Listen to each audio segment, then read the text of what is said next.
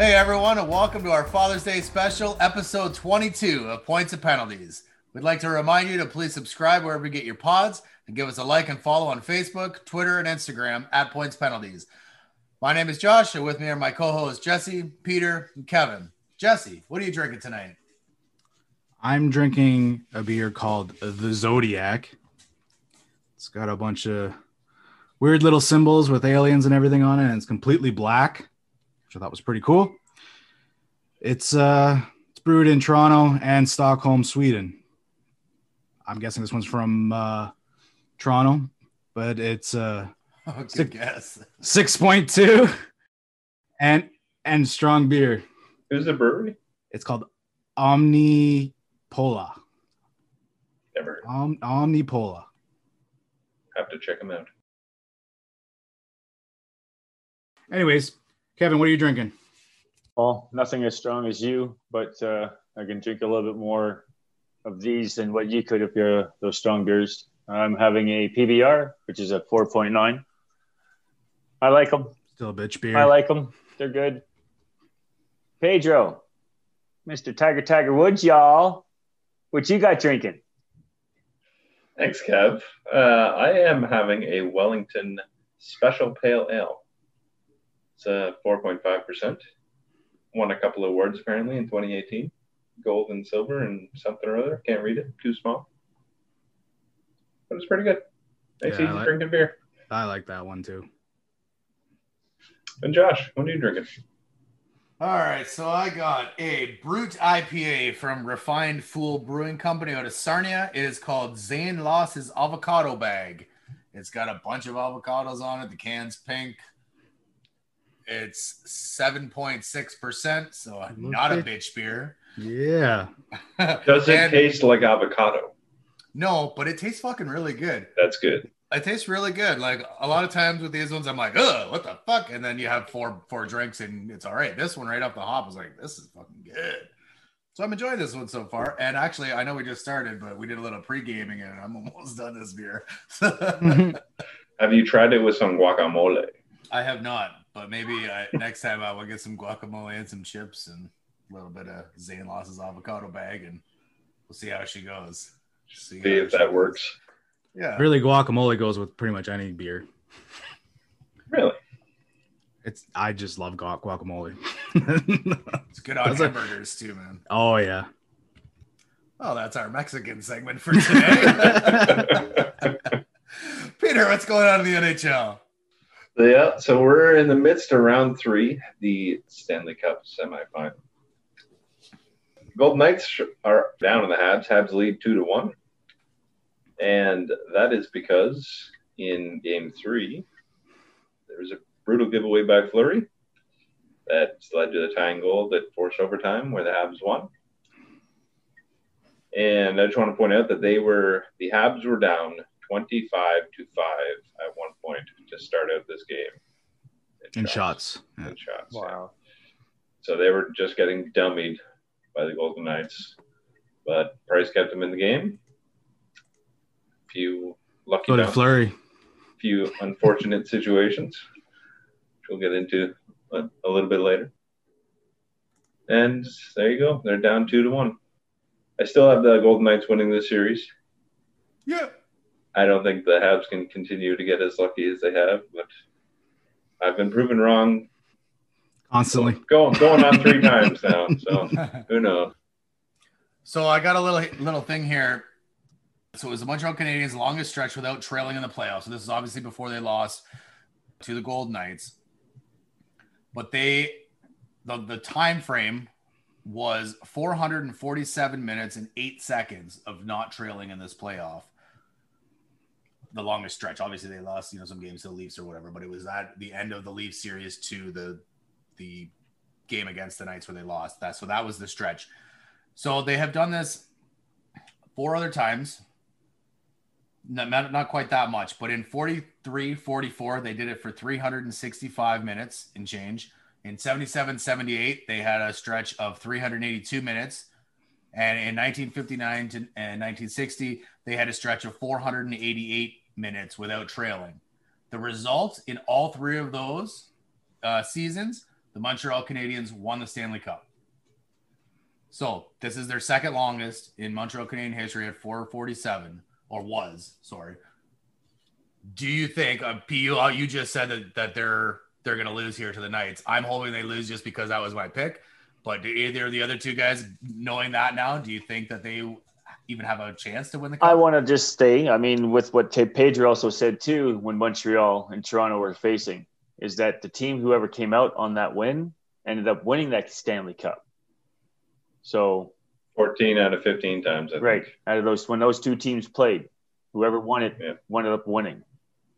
and 69% of the first team are winning. That's right. No, No, no, but I mean, but, but the Habs Yeah. won the first game in and this, right? and, and So- because of what these series. like numbers and like stats and everything that's going on, oh man, my right nut just hurts like a mofo right now because I'm telling you, they just might have a good chance of winning it. Well, it's So, Kev, you think they do have a chance? Yes, sir. I mean, it's just like it's how they how what like they wear the same socks sometimes. I mean, it's like you know that ritual shit that just I don't know. I just I just mind blowing upon the stats and numbers and shit in regards to it. That I just got to go roll with that, man. Go with the stars as everything lines up, and fucking Montreal just might do it again. Well, I said at the beginning of before the playoffs started that if Carey Price stands on his head, he can help carry the team, and I think he's done Yep, and and then some. I think. Well, carrying the team is is that right? And I I kind of agree with you here, Kev. I I kind of want to see them win the cup, more or less- no, no, more or less just because I want a Canadian team to finally win the cup. No. Might as well say you want Boston to win the fucking cup, man. Yeah. No, man, I'm not a. I I Boston's always in the doghouse. I never want Boston to win. So, yeah, I definitely think they have a chance. Um, and it appears around every turn that the hockey gods are completely in their favor. But my my brain still tells me that the skill of other teams will catch up to them at some point. Because I, I don't know, this team's an enigma to me. I don't know how they made it this far and are doing as well as they are. Maybe We I'm can go. We can go over it again. How? No, if you no thanks. No thanks. No thanks. So yeah, we'll see what happens. I still have the Knights winning the series, but Habs good, and then they're in, then they're in the final. So the other round, Islanders Tampa. So the Islanders are a team I consider to be very much like Montreal in the way that they play, just a better version. Yeah, def- a- definitely a better version, yeah, maybe with not quite as good a goaltender. or or as much luck. Yeah, nah. Maybe that's a better way to say it. So yeah, they're tied with Tampa right now. I don't know if you guys caught last night's game. The Islanders went up three nothing to start the game, and Tampa brought it back to within one in the third period. And they were on a power play with the in the dying seconds of the third, and there was a huge chance for Ryan McDonagh right in the slot with I think there was like three seconds left in the game. He made a fantastic play to spin a rama right around a defender and the goalie, slid it towards the open net, and in comes Ryan Pulock and makes a huge, I'm going to say it's the best shot block I have ever seen. Saved a goal right on the goal line, less than three seconds left in the game. Got the team to win. It was incredible. Played it all safe too, man. Did not put his hand or palm on the puck. It was like an open hand, kind of a push away. Because it was, Yeah. it was, it was, it was really nice. I liked it too. It was amazing. It was like a one-handed bump. yeah. So that was, yeah, that was really cool stuff to see. Major drama. Clearly, the hockey gods are on the Islanders side too. Would be nice, wouldn't it? It's been a long Yeah. time since they've been there. Yeah, and so I don't like the Islanders either, but anyway. Uh, but they're going to need luck to uh, to be able to win this series. I still have Tampa winning this one. Uh, Brayden Point, who is all of five foot eight, by the way, is on a seven game goal scoring streak now in the playoffs, and he leads the playoffs with 12 goals. This kid is on fire. It's just unreal how consistently he's scoring and the size that he is and where he's scoring from. It's always seems to be right in front of the net. He's just playing insane. And Nikita Kucherov has 24 points already after zero points on the year, by the way, in the regular season. Zero. Goose egg. so I wonder, he's at 24 points. We're we're about halfway, call it, through the third round. If they go on and make it to the final and and play a six or seven game series in the finals, do you think he can reach 40 points? There's only two players ever that have scored more than 40 points in a playoff series, or sorry, in a playoff, Stanley Cup playoff in a year.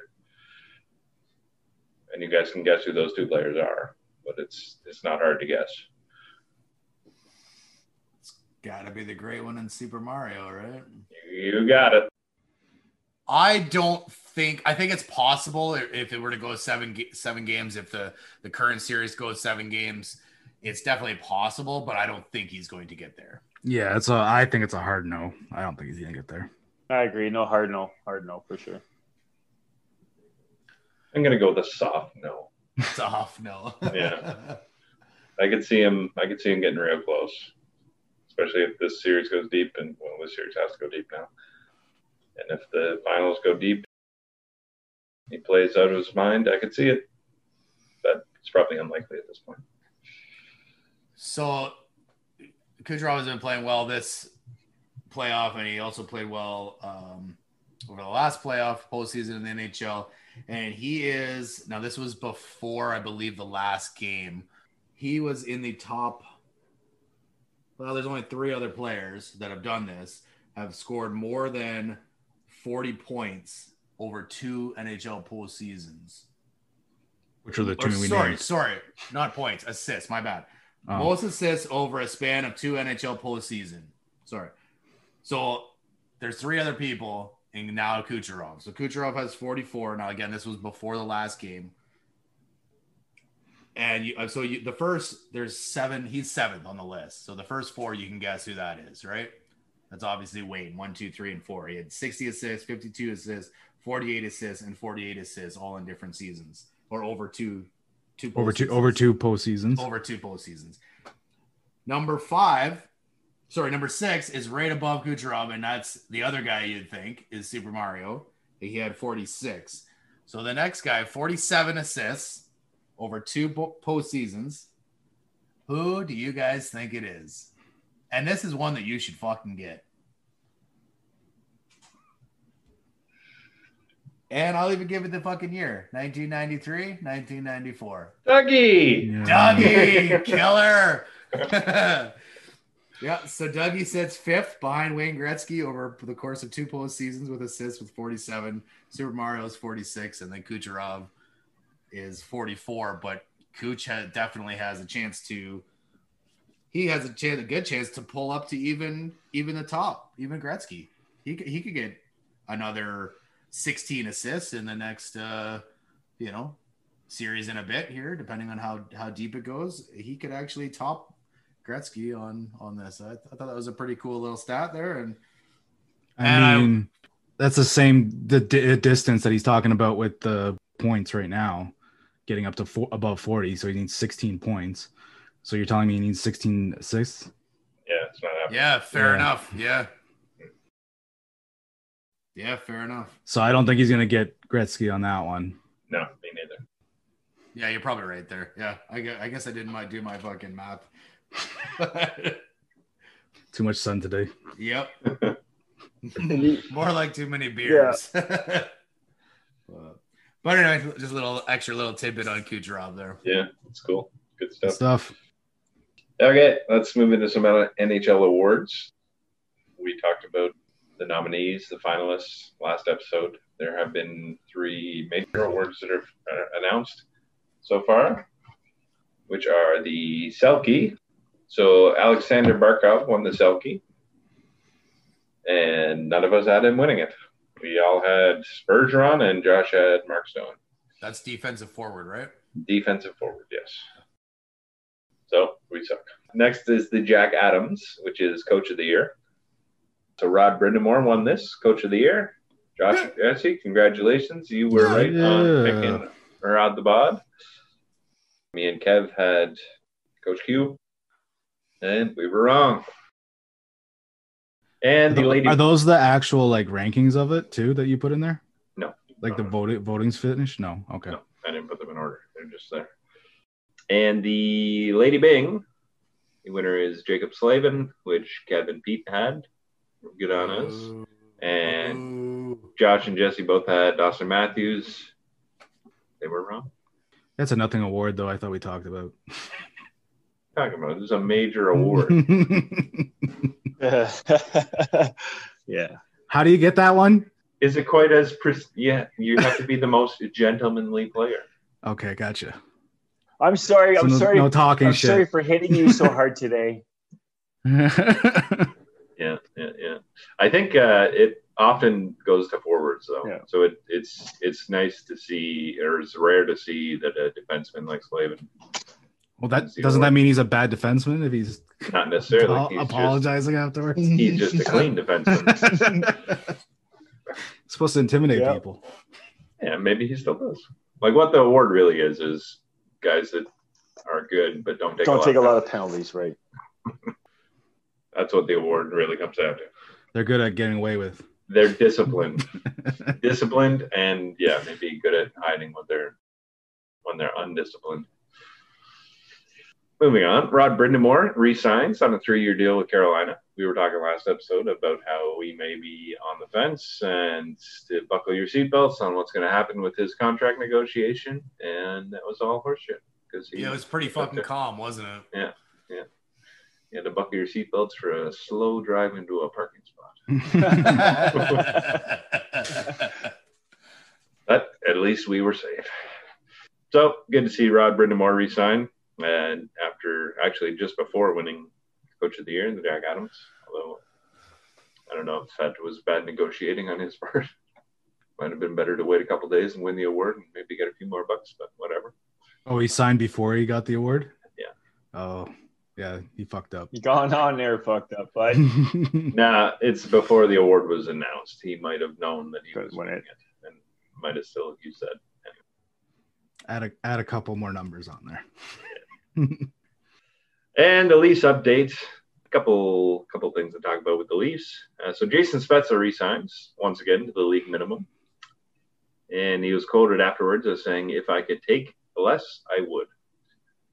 Tom So- Brady effect, man. Yeah, great to have this guy on the team. All he wants to do is win.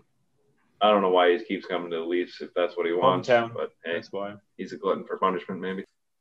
Well, that was the guy that I said that like I would one of the only guys I would take back, kind of thing like that was Jason, and Yeah. it's good to see he's gone back. I like I like watching him play. for sure. He is probably, and I'm just saying this off the top of my head. I have no numbers to back it up, Challenge. so please don't challenge. uh, he is probably one of, if not the best, value contracts in the NHL. Playing for league minimum, still putting up points. Yeah. Agreed, and that's impossible to fucking challenge. Eh, I guess you could like take points and divide by salary or whatever. Whatever. I agree. I have no problem with this. He did play hard. He, like you said, he put up points and he played valuable minutes for the Leafs all year. And For sure. no, uh, no complaints. I didn't really like the original signing just because he was a senator, and I'm like, what the fuck are you doing? But I'm over that, and I, I, I'm over. it. Yeah. oh, I'm you're over pretty good. You're you're pretty good. Okay, Yeah, yeah, yeah, all it, was, right. it was a good signing. It was all right, it was all right, especially for the for the cause, right? So yeah, yeah, no problems here. for sure. I remember decades ago, he was like one of my most hated players. In the Of league. course. Yeah. Yeah. he was so fucking good. Yeah, exactly. It would always be not him that buries the fucking Leafs. And Yeah. And Ottawa, Ottawa held them for so long. Well, Yeah. wouldn't you? Yeah, No, no, no. I mean, in the minors, they didn't have him come up. Ah, They held him back maybe it was for shit. so long. I don't know. Yeah. No, He's he's a late bloomer, man. maybe. So another player the Leafs are trying to re-sign, Mr. Zachary Hyman. There are rumors floating around in the dark corners of the internet that he may end up signing for somewhere around six and a half million dollars AAV, which is A Great. steal. that's crazy. That's, that's extremely rich. You're thinking with your NFL hat on. oh, okay. I I thought that would be cheap. I thought he was asking for like eight million before. No, no way. But he's if he gets six and a half, that's a huge overpayment. Like hmm. he's he's coming off a deal where he's making two point two five, I think. And he's probably I don't think he's gonna sign for six point five. I think that's rich. But I think he probably is gonna sign for somewhere starting with a five. And I don't think it's gonna be in Toronto. I think for it to be in Toronto, it would have to be like closer to the low fours for it to ever make any sense. And probably with not too much term because he's 29 years old and he's got knee injury history and great player for sure, but I wouldn't I wouldn't want to lock up that much money long term on a guy entering his 30s with injury history to his knees. Harsh. That's No, it, I'd be man. I'd be the- I'd be the same way with like like NFL players. Like you got knee issues. It's like, yeah, I'm not paying you that kind of money. yeah. It's a business with a hard cap. You gotta take care of the money. You can't uh, let your emotional attachments to player factor in. Isn't that what the Leafs do? Before Yeah. they held on, to, held on to a few players that weren't really that good and old. Yeah, yeah, yeah. What do you mean? You don't think the David Clarkson signing was great? and he have an injury past. Uh, I don't know. I don't remember if he was in had an injury. I past thought I, before that or I thought he had one. he might have been. Anyway, like I say, I think they can only sign him for the low fours. I don't think he's going to take that little. I think he's going to sign with the fives somewhere else. well, who knows where he'll sign? Maybe it'll be in Utah. No, probably not. That's basketball. That's Wrong basketball. sport, wrong sport. All right. Sorry, guys. Let's jump into the NBA playoff update. The the old LA Clippers ended up coming back Kawhi-less to beat the Utah Jazz. They ended up winning 4-2 in the series and move on to the conference finals. It is the Clippers' first trip to the Western Conference final in 50 years. 50 years. Pretty uh pretty crazy. That's a long time. That's a long time. That's almost leafy. yeah. But they're going there though. But they are going there. That's right. That's why I said almost. So elsewhere in the West, Phoenix destroyed Denver. I had Denver as my pick, and I believe last week Denver was down 3-0 and they were playing just a couple hours after we recorded. They ended up losing, and Phoenix ended up busting out the brooms, and they swept Denver in four. Woof. Oof. Wolf for sure, definitely. With the MVP on board and everything, definitely a wolf. Uh, in the East, we have uh, Philly and Atlanta. They play tonight, Game Seven. It is currently obviously tied three three. Philly. Go Peter, hot Lana.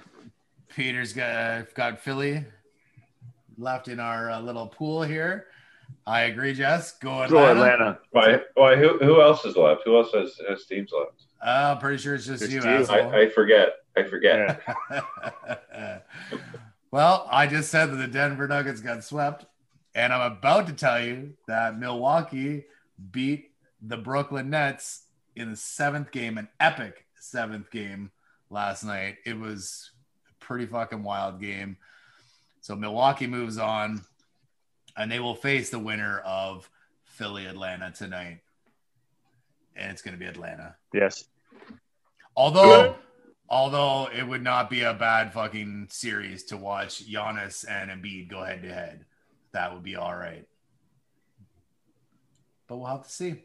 We'll see if Trae Young can. Uh, Yeah, pull some magic out, Trae. yeah, I mean, he's he's been pretty fucking dominant lately. So, so as I said, the East is uh, is either Milwaukee or it is a Milwaukee versus either Philly or Atlanta, and in the West, we just talked about the Clippers and they are going to face the Phoenix Suns. Today was the first game of the series, the Sunday, and Phoenix ended up winning, so they are up one nothing. Now both Chris Paul of the Suns and Kawhi Leonard didn't play in game one. Chris Paul is in COVID protocol, and Kawhi uh, has been out for two games now with an ACL injury. Not too much word on how bad this ACL injury is. I think they're trying to keep it under under wraps for uh, for now, and we'll see if and when Kawhi can come back. Do you think that the Clip have a chance against the Suns without Kawhi? No, not without that Kawhi. Or Paul George either. I don't like he's how he's in protocol. Was he? Is it a contact or did he get positive? No, Chris Paul from the Suns is in is in protocol. Oh, Paul George is fine. he is fine. Okay, Clip, yeah. okay. How could you confuse that, Jesse? What the fuck? Well, because, yeah, I, yeah, for sure. I went with last names on our little sheet here, and I could definitely see how you got that mixed up there. But, but yeah, so Paul George is fine. It's Chris Paul that is in COVID pro- protocol. So a superstar on either side uh, is out. Yeah, I, I think it's going to be pretty tough without Kawhi. He's obviously their best player of the Clippers, and if he is out indefinitely, I mean, we don't know at this point. well, they learned to play without him for the last two games, and they won a, a playoff series against the best team in the in the league. Yeah, fair enough. So it's it's not like it's impossible, but it's unlikely. They need Kawhi for sure. I went looking. I just he just says in, out indefinitely, but they're not ruling out for the season yet. Right. So this kind of reminds me of the KD situation uh, against the Raptors in the in the NBA Finals. Yep. Uh, 2019. They put him in, and he ended up like rupturing his Achilles or something like that. You could see it live. I remember. It, it was gross. Did he? Did KD play at all that playoff before that though? I thought that he didn't. No, he didn't. This is why I'm saying it's like the, kind of the same thing. That was the only game he played in in that series. Yeah. Well, I think in that playoff, like in that whole year. I could be wrong saying that, but like I think he was a long time coming back from that injury, and he probably rushed it back too quick. KD, where Kawhi is a little different. Uh, I already- can't. I think you. I think you're right. I think he he did it right before the playoffs started, and I don't remember what it, if it was his Achilles or if it was something else. But yeah, I don't think he played all. He might not have played all the playoffs. I can't remember though. But I just remember like the whole thing about him coming coming in because they were down against the Raptors and they brought him in and he what lasted a half. Yeah, I remember Yeah, that he too. rushed Yep. Pretty sure you're right. Yep. Yeah, who knows? I mean, like Kawhi is is he injury prone? I mean, I guess he kind of is.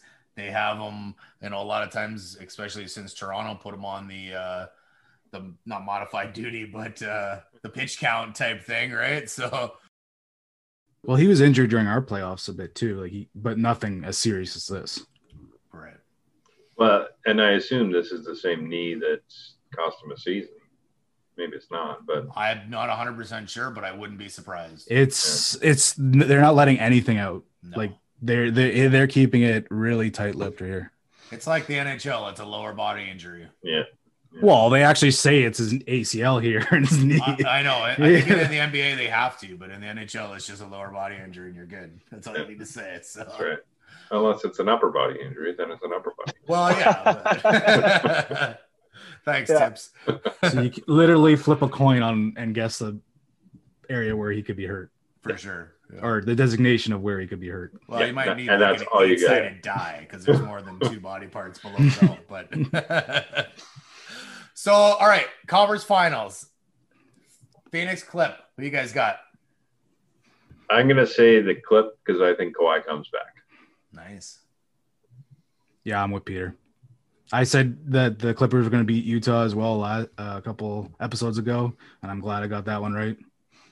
But I pretty much shit the bed on the rest of them so far. I think. I think, I, think I even picked Denver. Oof. What an idiot! Kev, who you got? I, I'll say the Clippers will do it even without uh, the claw. So You guys suck.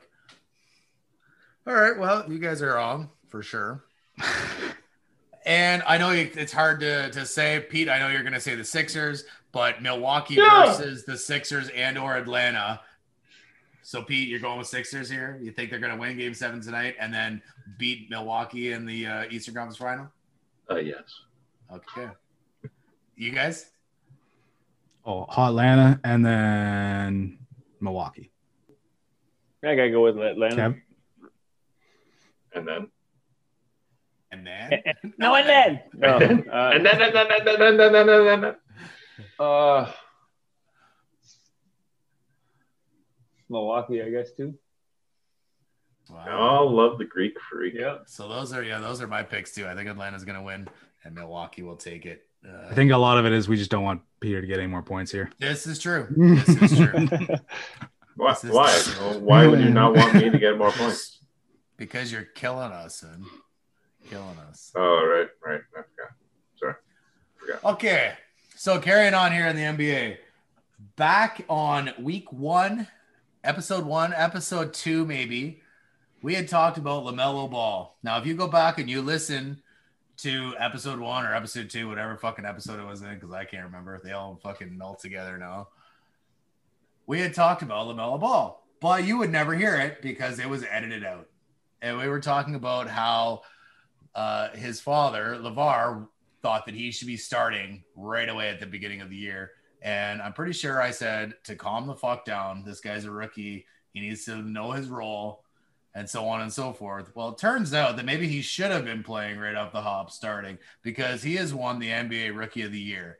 So a third overall pick in 2020 by the Charlotte who Peter? The Bobcats. Is it the Bobcats? oh, okay, okay. so the Charlotte Hornets picked him third overall, and he has pretty much been as advertised 15.7 points per game, 5.9 rebounds, 6.1 assists, playing pretty well. Beat out uh, Anthony Edwards for the Rookie of the Year trophy. And it's just funny that in our, I'm pretty sure it was our first episode that, you know, we talked about him. And then we thought, as I was editing, I'm like, well, this isn't fucking relevant. Who cares about this guy? and then he turns out to be pretty fucking good. So, you not only did you talk trash on him, and then you decided to edit him out. Yep. and then he's the rookie of the year. Yeah. So maybe I'll go back if I Yeah. find Quite- some quite some the time, miss. I'll go It's, back. it's still and in the I'll- archives. For sure. Maybe we'll, we'll we'll repost that segment. I'll post it up so everybody can hear. Might take a while for me to find it, but and uh, you can see hear me chirping. Uh, it's more chirping his dad, Le- LaVar, not not Lamelo, but uh, but it's kind of funny that that he won Rookie of the Year there. And Congratulations to him. He well deserved for sure. He was he was great all year. And then talking about other great players all year, the NBA has released their All NBA teams, first, second, and third teams. Uh, first team starts out with Giannis Antetokounmpo, or however the fuck you say his last name. Uh, he was a, a unanimous vote, which doesn't surprise me. Steph Curry made the first team. Luka Doncic, Nikola Jokic, obviously not surprising, and ex-Raptor Kawhi Leonard made the first team. Yeah, it's a solid team. Yeah, yeah, that's gonna win a lot of games. That team right there, for sure. And actually, MVPs are in there. yeah, for sure. And and a, not a lot of those. Uh, four, I think. Luka is the only one that hasn't won one. Lost my train of thought. Anyway, second team: Joel Embiid, LeBron, bitch James, Damian Lillard, Chris Paul, and uh, Randle from the Knicks. They had made the second team, and LeBron has now has the most All NBA selections in NBA history. So a little testament to him for being solid for his entire career. Uh, you couldn't see what Kev just did there. He clearly does not give a fuck and is not impressed by this LeBron Bitch. history making stat. Yeah, I agree, Kev. He's a bitch, man. He does nothing but complain, but he's fucking solid, solid player. Yeah, bitch or not. I think he, I think he's a little bit better than solid. I He's said like- solid, solid. it's more like super, super solid, solid. and third team All NBA, which nobody really gives a fuck about. Bradley Beal, uh, Butler, Paul George, Rudy Gobert, and Kyrie Irving from the Nets. So pretty good. Like you said, the uh, the first team there would win a lot of fucking games, a lot of games. So would the second and third. Yeah, yeah, for sure, but not quite as many as the first. Right. And and just like I said, there's four four MVPs there. I'm Yeah, pretty sure like- Luke Luke is the only one that hasn't won one yet. Was Leonard an MVP? Yeah, man. When? Uh, when he played with the Spurs Before the knee. before the knee. Mm. I I did I I thought he was. I didn't know for sure. I, I, know thought he, he was. I thought he was defensive player of the year. he was didn't know he definitely de- defensive player of the year. I know I know that one for sure. But I don't I I thought he was. I'm gonna throw a challenge out there just for fun. I don't think Leonard was an MVP. I think he was What? defensive player of the year, not MVP. Just for hmm. fun. Why not? Yeah, it's not like you don't have Alright. points to give away. That's right. I got a good buffer. I don't even fucking know really. Like I know he won like finals MVP for sure. Twice. That's not what we're talking about. I know. I hope I'm right. I hope I'm right. I have a song in my head, but I don't want to start doing it because you know. What is it like Jeopardy? Yeah, bud. I don't see his name. No? Fuck. Go, going backwards from 2021. You got Jokic, Tenacupo, Tenacupo, Harden, Westbrook, Curry, Curry, Durant, James, James, Rose, James, James, Bryant, Nowitzki, Nash, Nash, Garnett, Duncan, Duncan. And then you're at 2001. Huh. Oh. Interesting. Well, fuck you again, Peter. Love you too, Josh. No, no, I said fuck you. Must must be these ear uh, these headphones. yeah, I, is my connection good? fuck you. Connection is great.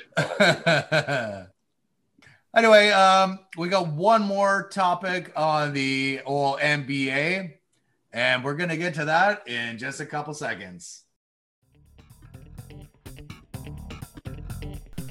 This week's Points and Penalties MVP is brought to you by MVP Brewing Company. Try the game changer.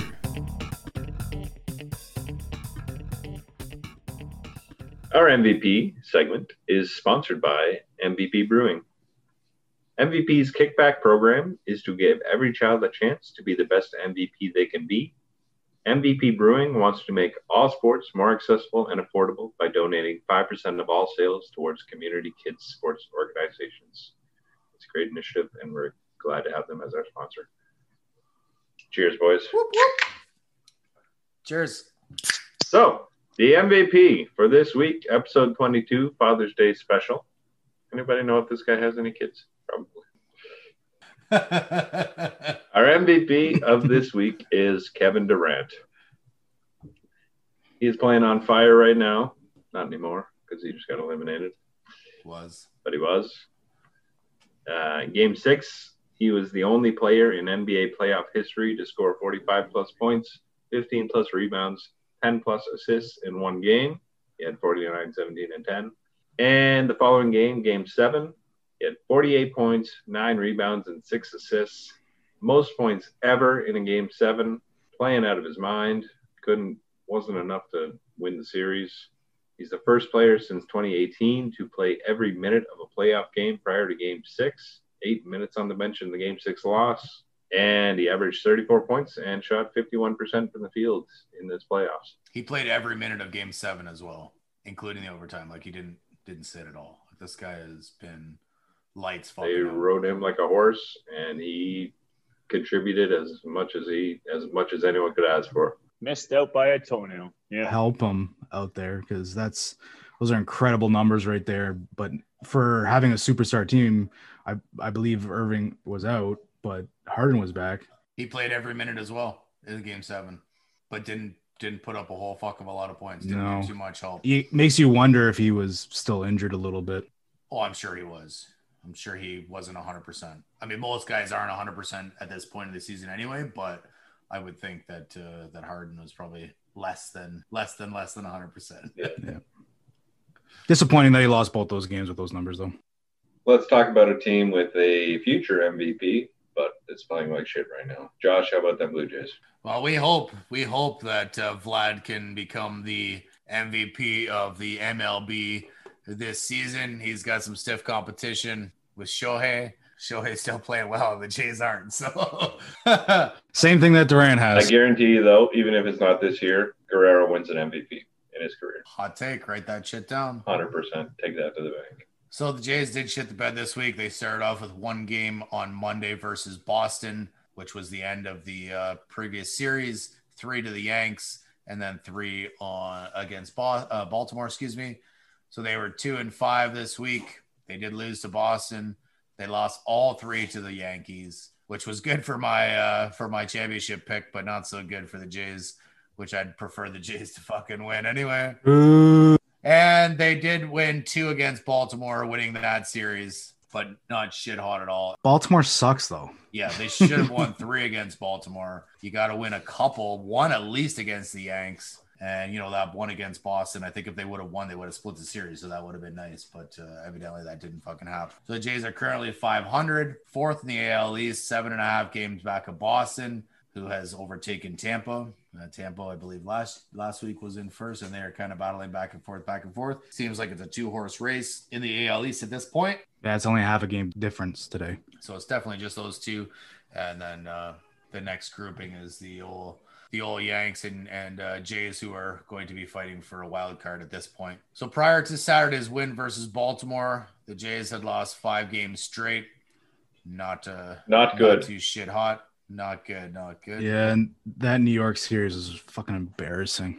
Yeah, it wasn't good at all, man. I think it was Tuesday night where Vladdy let, let off against Chapman, who's like one of the best closers in the game, and he hit a single into right field. And then Teoscar, the guy I chirp all the time, ended up doubling. So they got they had guys on third and fucking second with none out, What happened next? and they couldn't get a fucking run. God. Grichuk struck out, and then crazy play. Wasn't that the triple play, though? No, No, no, no. That was the next. That was the next day. no, this is a shitty play by by Guerrero. He's talking about. Yeah. So I can't remember who was the one that hit it. I don't think it was Gur- Gurriel, but anyways, it went right back to the pitcher, and Guerrero took off from third to try and get home. Chapman got it, threw it to fucking home plate, and then Vladdy got caught in the middle, ran back to third, and got tagged out. It was a close play. It was close. I thought it was safe by looking at it, but it was close. Well, he was called out on the field. There wasn't much evidence to overturn it. Yeah. Kind of thing like that. So, and we all know how that is, right? So he got called out, and then Gurriel came up, and the ump got smoked in the face by a 102 mile per hour pitch. And they, yeah, didn't they call it a foul ball? They called it a foul ball, but he never even touched it. And Teoscar came around from second to score, but because it's non-reviewable, it's a non-reviewable play, and the guy and the ump got was a little dazed because confused. because Sanchez doesn't know how to catch a goddamn ball. Smoked him right in the face. But like like I was saying, like Chapman was throwing hard, and he's a really good reliever. It was it was embarrassing. And anyways, I believe Laurie Gurriel got out eh, somehow. I can't quite remember. That whole play though is on Vlad. You got to wait until the ball goes through before you take off from third, unless you're on a fucking squeeze play, and they weren't. You got to let it go through. And even if you do get in a pickle, you can't get out at third. You have to get out at home so that the guy can move up from second. Now it wouldn't have made a difference in the long run, but. It, you know, you never know. Maybe it fucks Chapman up a little more. I mean, Vlad was already at third, so it probably isn't going to fuck him up at all. But in my opinion, he needed to go home in order to get out. You can't go back to third at that point. I realize you're you're running back and forth, but you need to make the decision. I'm fucked. I'm out. I got to go home and get as close to the plate as I can, so that Teoscar can take third, and maybe they still would have had a chance to tie it. Well, you have you have uh, Sanchez back there, and he couldn't catch a ball before, so he might have dropped that one too. Right. So that's exactly. So that's why you got to test it at home as opposed to going back to third and Especially with his wheels. exactly, exactly. yeah, go getting in a rundown. Just take your fucking chances going home, and if you get out, you get out. But at least that guy can move up. But I agree. It was a, it was a it was a dumb play, and I think Gurriel ended up flying out. So or uh, line uh, line out It in the a outfield. Yep. And uh, he could have gotten it. Like even then, he could have probably still got gotten home at that. It would have been easier than what he was trying to do, at least. And just one more thing on Chapman after in the Yankees, He ended up throwing the fastest pitch so far this season at like 103.4 miles per hour. Yeah, I was gonna say 103 and a half, so close enough. Pretty wild that he can throw that, especially what is he 30 plus, right? Yeah, but he's been in great shape. Apparently, this season he he was dominating the season. He didn't allow a run until the week before, like any runs throughout the whole season. And he had, uh, I think he had two blown saves for me, which sucked because he's on my fantasy team. But so it was good again. It was good for the fantasy team, but it was it was I still was cheering for the, the Jays at that point because I think I had the win locked up. Wouldn't they say when you're in your 30s, it's especially your prime in like these major kind of sports like hockey, football, baseball? no, man. No, I would say it's like between 25 and 30. Yeah, I'd say 23, Yeah, 28 yeah, type yeah, thing yeah. is your prime for most. All right, so we'll get back to the Yankees in just a sec, but carrying on with the Blue Jays here, they have lost an M- MLB worst 10 games when leading in the seventh inning or later, and that is unacceptable. I know the pitching has been bad and the bullpen has been even worse, Except for but Jo- Jordan Romano, he's still been he's been killing it. fair enough. Uh, but it just can't happen. You, you can't have that many games losing that many games when you're leading after seven. Like that's that's brutal, man. Especially because these guys in the seventh, eighth, and ninth are supposed to be shutdown guys. Now, do they have three shutdown guys for seven, eight, nine? No, obviously not, because we don't have much of a bullpen. Everybody's fucking hurt, and anybody that is in there, aside from Romano, isn't pitching great. Dolis just he he had to walk off the mound the other night. So, and I haven't heard exactly what his potential uh, injury is, if anything, but he was not. Uh, He's been shit too, though. he has been. You know, these are these guys that nobody's doing what they need to be doing, and and this obviously this MLB worst ten games shows that the bullpen is shit, like we've been talking about for the last few weeks. I agree that the, it's been it's been garbage for sure. Obviously, they've lost ten games after the seventh inning, but they still have that offense. Like they should be killing these guys. I, I think at least later in the in the innings or in the late innings. I mean, you'd hope, but evidently this uh, hasn't happened. I mean, ten times versus the third out of the thirty-five, they have thirty-five wins and thirty-five losses. So, but uh, it's it's tough. It's tough. I understand that uh, you know it's the MLB and you got good teams you're you're against pretty much every week, every every night. To me, is just unacceptable, and there's not much they can do about it. That's kind of the problem. There's not much they can do about it. Well, like I've been looking here, and they're like five and nine in one run games, which is not good, obviously, for a playoff team to begin with. And their expected record should be 39 and one, not 500. They should be past the Yankees at this point and closer to that wild card spot, but because they got a huge differential here at 40 plus 43.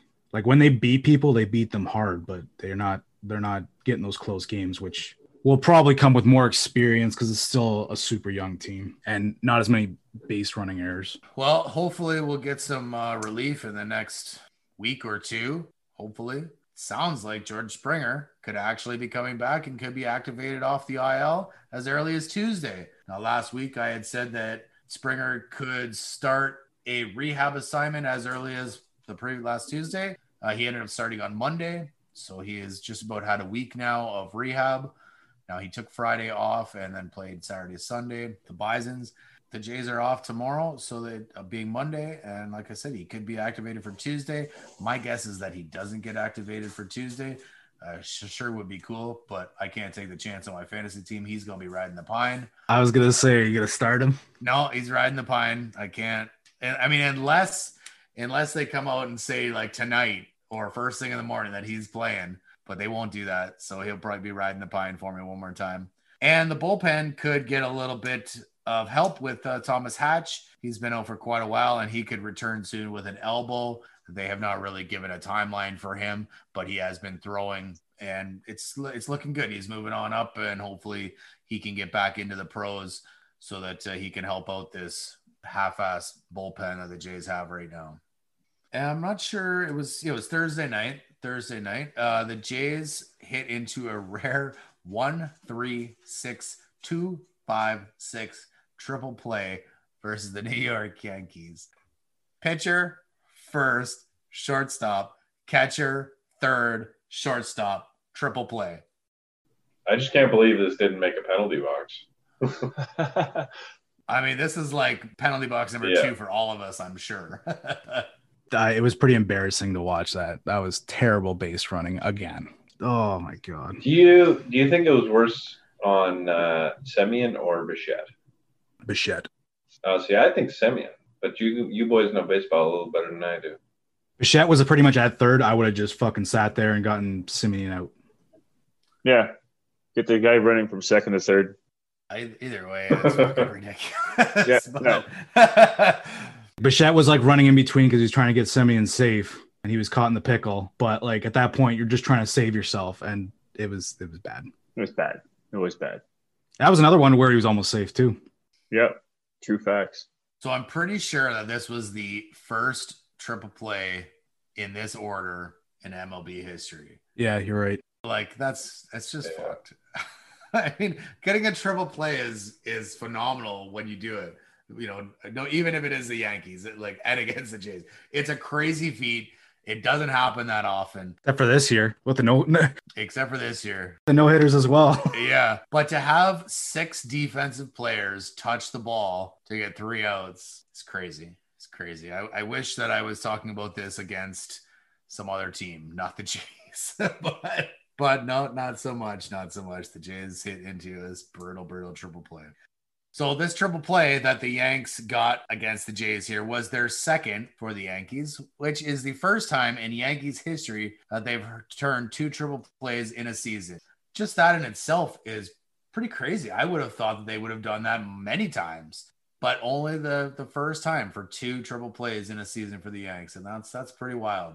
Well, they had roids back then, but I don't know. People must be smoking dope at this point for doing this shit. Like it's it's there was such bad base running. Well, for sure, but I mean, we're talking about a hundred Yeah. years of baseball, and this has never been done twice in a season by the Yankees until this year. I guess because they're so polarizing and everything like that. But I think a lot of other people try and play up to their level because they've always been pretty good. They're a little bit more focused when they play the Yankees, Yep. except for these guys. so that was on Thursday when they uh, they turned this triple play on the Jays, and then on Sunday, not too long ago, actually, the Yanks turned another triple play versus the Athletics. Come on.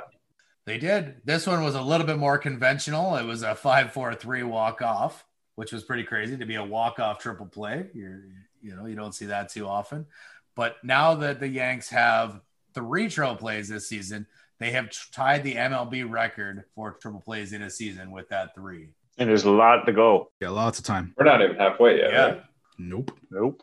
10 games or so 10 12 11 games Usually, like the All Star break is like the halfway point, or just after the ha- halfway point. pretty much yep pretty wild that uh, all of a sudden they're you know the yanks are able to turn these triple plays i don't think especially right now they're not touted to be a super defensive team they're they would definitely if you were to look at their their uh, team you would think they're more of an offensive team but uh I guess some shitty base running, and in the case of Oakland, it was a timely. It was you know it was just a it was a ground ball to third base, touch the bag, you know, back to. There was a lot of slow runners on that one. I saw, like the that. Oakland one. Yeah, that shouldn't have gone around the horn. I think. I think. I think it, it wasn't like like usually when you def- you do that triple play, like he's like like right standing on the right beside the bag, but he even took a couple steps towards the bag, got it, went to second, which that guy should have been safe for sure, and definitely first base should have been safe.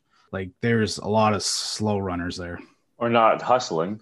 or you could yeah maybe give them shit for the effort. Fucking slack ass.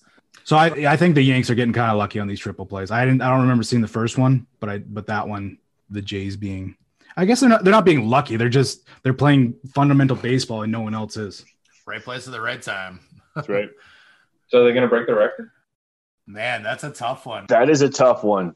Over half a season left. They got three so far in not even half a season. They got a whole back half of the season to just get one more. I know what I'm going to say. They do. I do. I say they do. I say at least they pull off one more before the uh, playoffs. I'm gonna say no just because this is ridiculous, and I think a lot of pe- more people after seeing this week of baseball, they're gonna get on people and not be so stupid. But They got two in a week. I know, I know. You don't think they can get one and a half a half season of baseball? Well, y- and the thing too is, is come September, they that's when they do all the like the call ups and stuff like that too. So you get a bunch of dumb rookies too, and they'll probably be trying to be aggressive, trying to take some on the on the base pad. So it, it, it's entirely possible, but I'm just gonna say no. I'm gonna say no as well, Jess. I just I think it's just kind of an anomaly that, that they've uh, they've done so well with the triple plays, and I don't think it's gonna happen anymore.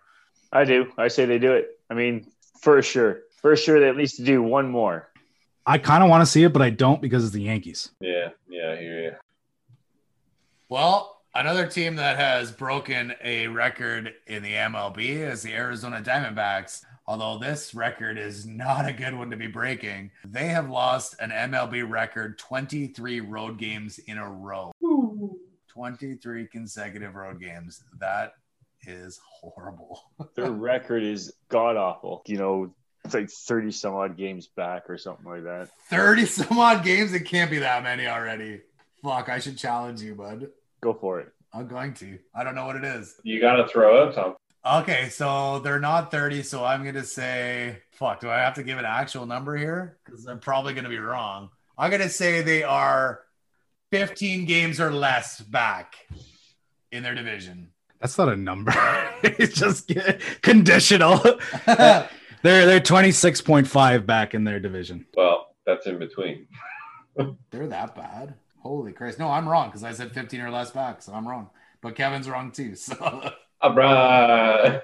So Peter just extends his first to fourth or first to last. Hey Jesse, it helps you too, all right? it helps you more than it helps me because I got this thing in the back. For now. It's just win or done kind of thing like that. Son of a bitch, 20 wins. That's like sausage baseball right there. uh, fuck. So yeah, horrible, horrible record to own, but uh, the D backs do own that and they'll have to get their shit together. One other thing I just want to say is they're at a, a negative 107 runs. Yeah, run differential. Like it's it's horrible. Yeah, they have a streak of losing 17 in a row. So that's pretty fucking bad. And they've had it. They've had a few chances too, with like late in the game, and their relievers are just god awful. I guess if it's 17 in a row, they I answer my own question. But have they won an away this game season? I don't know. I, that would be a We'd have to look back, look through everything to find that out, but they probably have. Yeah, they probably, probably. have. You would probably think so. All right, guys. Last thing in the MLB, we touched on it last week a little bit. Uh, Jesse, you were talking about Gerrit Cole and his interview when the uh, the media asked him about spider tack and if he uses it and I, you know, any other foreign substances. He kind of stumbled and wasn't sure what the fuck to say. I don't know what to Basically, tell you. Basically, that means that he did use it or does use it, but he won't be uh, as of tomorrow because as of tomorrow, the 21st of June, enforcement will start on the new foreign substances rule, which is you can't use any foreign substances, which should have been, and I'm not sure why it wasn't a rule this whole time, or it just wasn't being enforced, it wasn't being followed. It so now they're going to give a 10 day suspension yeah. with pay, with pay so like you can't play, but we're still going to give you your million bucks if you're caught with using a foreign substance like the spider tack or like the sunscreen and rosin mix that uh, some of the pitchers use, among other things, of course. Uh, this is just crazy that it's been a rule that you can't use this stuff, but it has never been enforced. And even Gerrit Cole last last week, Jesse, you said that he had said that it's been handed down. The pitchers before me, the generation before me showed me this. And, you know, I did it and I pass it down to the next generation. It was like, well, it's still cheating. like, I don't care if it's been a generational thing. It's a, it's been a generational cheat for years and years on end. And at some point, it needs to change. They've given you a lighter ball to make it easier to get a faster spin rate and more velocity. And but yet you're still using these foreign substances to increase uh, you know, at least your spin rate. Do you think that has has to do with a lot of those no hitters mm-hmm. so far? I don't think the spider tack does. I think the ball does. I guess the spider tack comes in. It's kind of one on one, but definitely it definitely helps. I I think they they want more offense to begin with because like it was an explosion in 2019 of all the home runs and everything like that. They I guess they had a lot more viewership. But why would you go in 2020? They had like I think it was a, the same kind of ball or whatever. But why would you go away to get a lighter ball that you can throw faster with and spin quicker? And now, you, like you said, Kev, there's less, there's more no hitters and everything like that. But it, I, I, I agree. Like it, they need to pick and choose what they want to do here. Like stop changing the ball. If you want all these home runs, sure, go ahead, give it to them, but don't change the ball. Just keep the ball the same, more or less. Like why? I don't get what the changing of it every year has to do with this. Well, definitely shouldn't be every year sure there's a ton of games throughout the the course of the season with you know all the teams and whatnot, but leave it for a couple years and see if if some of these changes are and how much they're affecting the stats. Let the let the ball stay for three years and then say, hey, you know what? Where was way too many home runs, or you know, we still didn't increase the home runs enough, or whatever the MLB is looking for in terms of stats. But I'm glad that they're going to start enforcing this uh, foreign substance thing. You know, they did it here and there, but only with guys like Pineda who had pine tar on his neck and shit like that, right? of course, of course it was. It was super obvious too. The sunscreen and rosin, like I think that's a that's a dumb one. I don't know how how much the or the difference between the spider tack and the uh, sunscreen and rosin will give you for a grip, but it just seems silly to try and to get rid of this because everyone wears sunscreen, and if it gets on a little hand, like I don't know how you how do you avoid that? Like it gets it can get pretty difficult. You get you have to get the spray on. Someone's got to spray it on you, and and you got to wear gloves. Like It's got to be spray on and rosin mixed together. Like you can have sunscreen. Yeah. Yeah, yeah. They're not going to be lobsters out there. like no sunscreen. no, I know, but like you can't put you you can't put it on yourself pretty much because it gets on your hands, and then you're touching the rosin bag. I don't know if they're going to be that strict about it. That one will be tough to prove for sure. Because I guarantee you, the punishment really doesn't seem that much. I guarantee you, they're just going to find a way to hide it better, and it's going to carry on. probably two. That's guaranteed one start that you're gonna miss in that 10 game suspension. Probably, probably two. Probably two. What they're going to do is they're going to stick like jalapeno stuff up their nose just so you get it runny. Get some little snot on that fucker. I don't think snot is going to help you, man. Snot's slick. It's like Yeah, but if you if you rub it a bit more, man, it doesn't thicken up. Doesn't it not get tacky? Speaking from experience, I farmer blowed sometimes. It got snot on my hands, and it just kind of flick it off. and It won't go anywhere. you're a dirty fuck, man. uh, fuck. Maybe you just got to have the right snots coming. maybe, maybe. Who knows? Does anybody put snot on their fingers to throw a football, Jess? I wouldn't be catching that ball, I'll tell you that. Like they usually like lick their fingers, the quarterback or whatever. I think actually they couldn't I don't think they could do it last year because of COVID. They weren't allowed to. I bet you that wasn't enforced.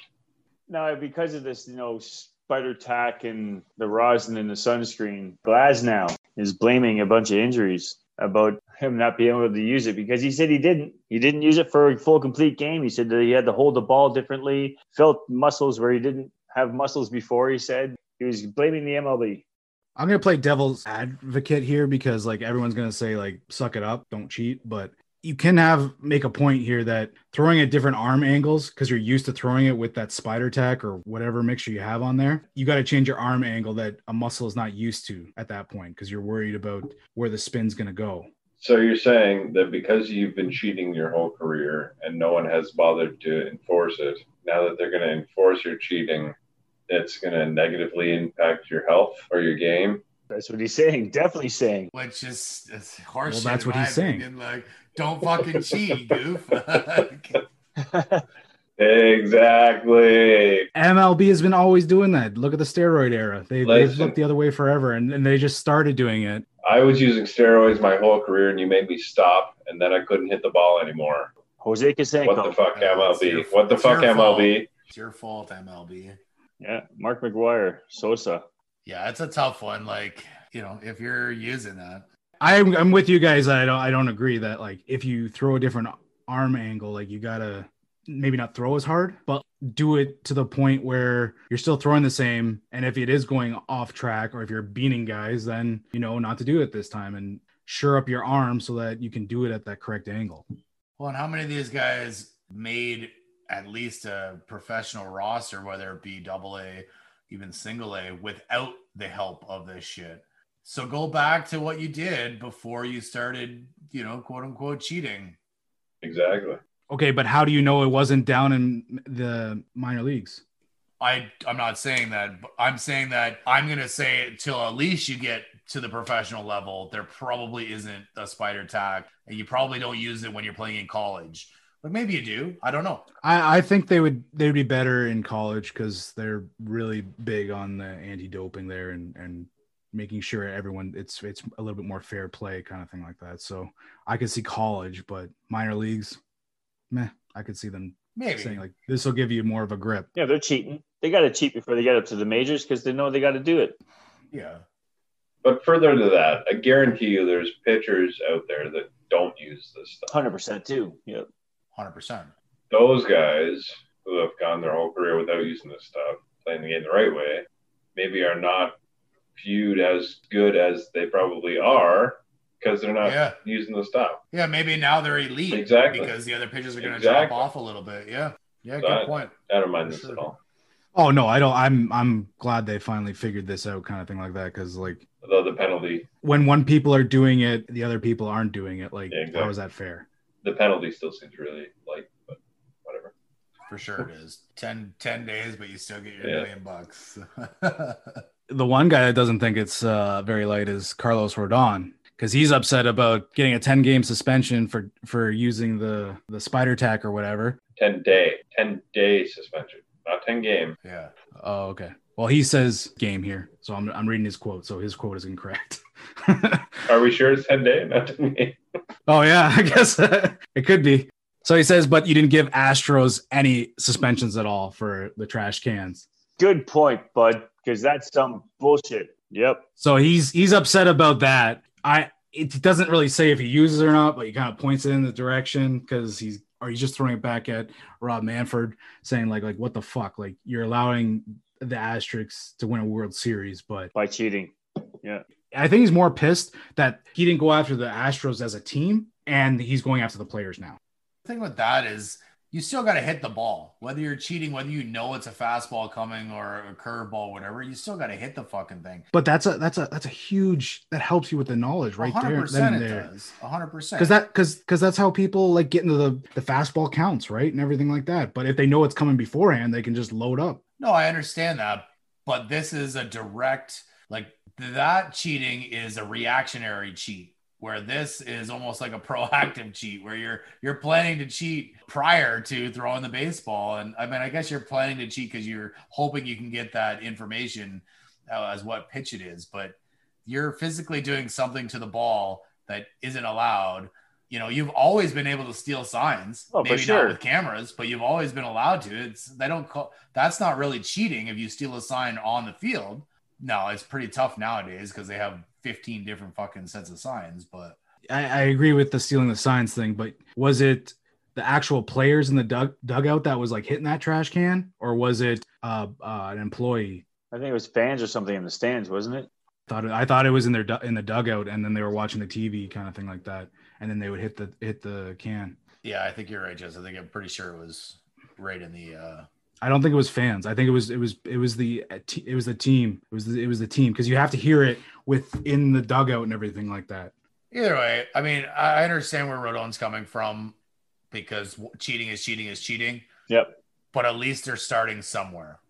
I still think they should have punished the Astros Yeah. a little bit. Didn't they? Didn't they punish the general manager? Didn't they make him step down or something like that? Or the president? There was something like that. I thought.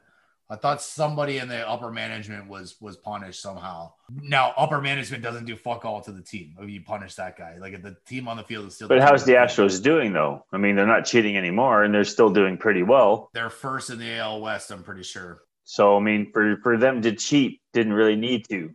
Yeah.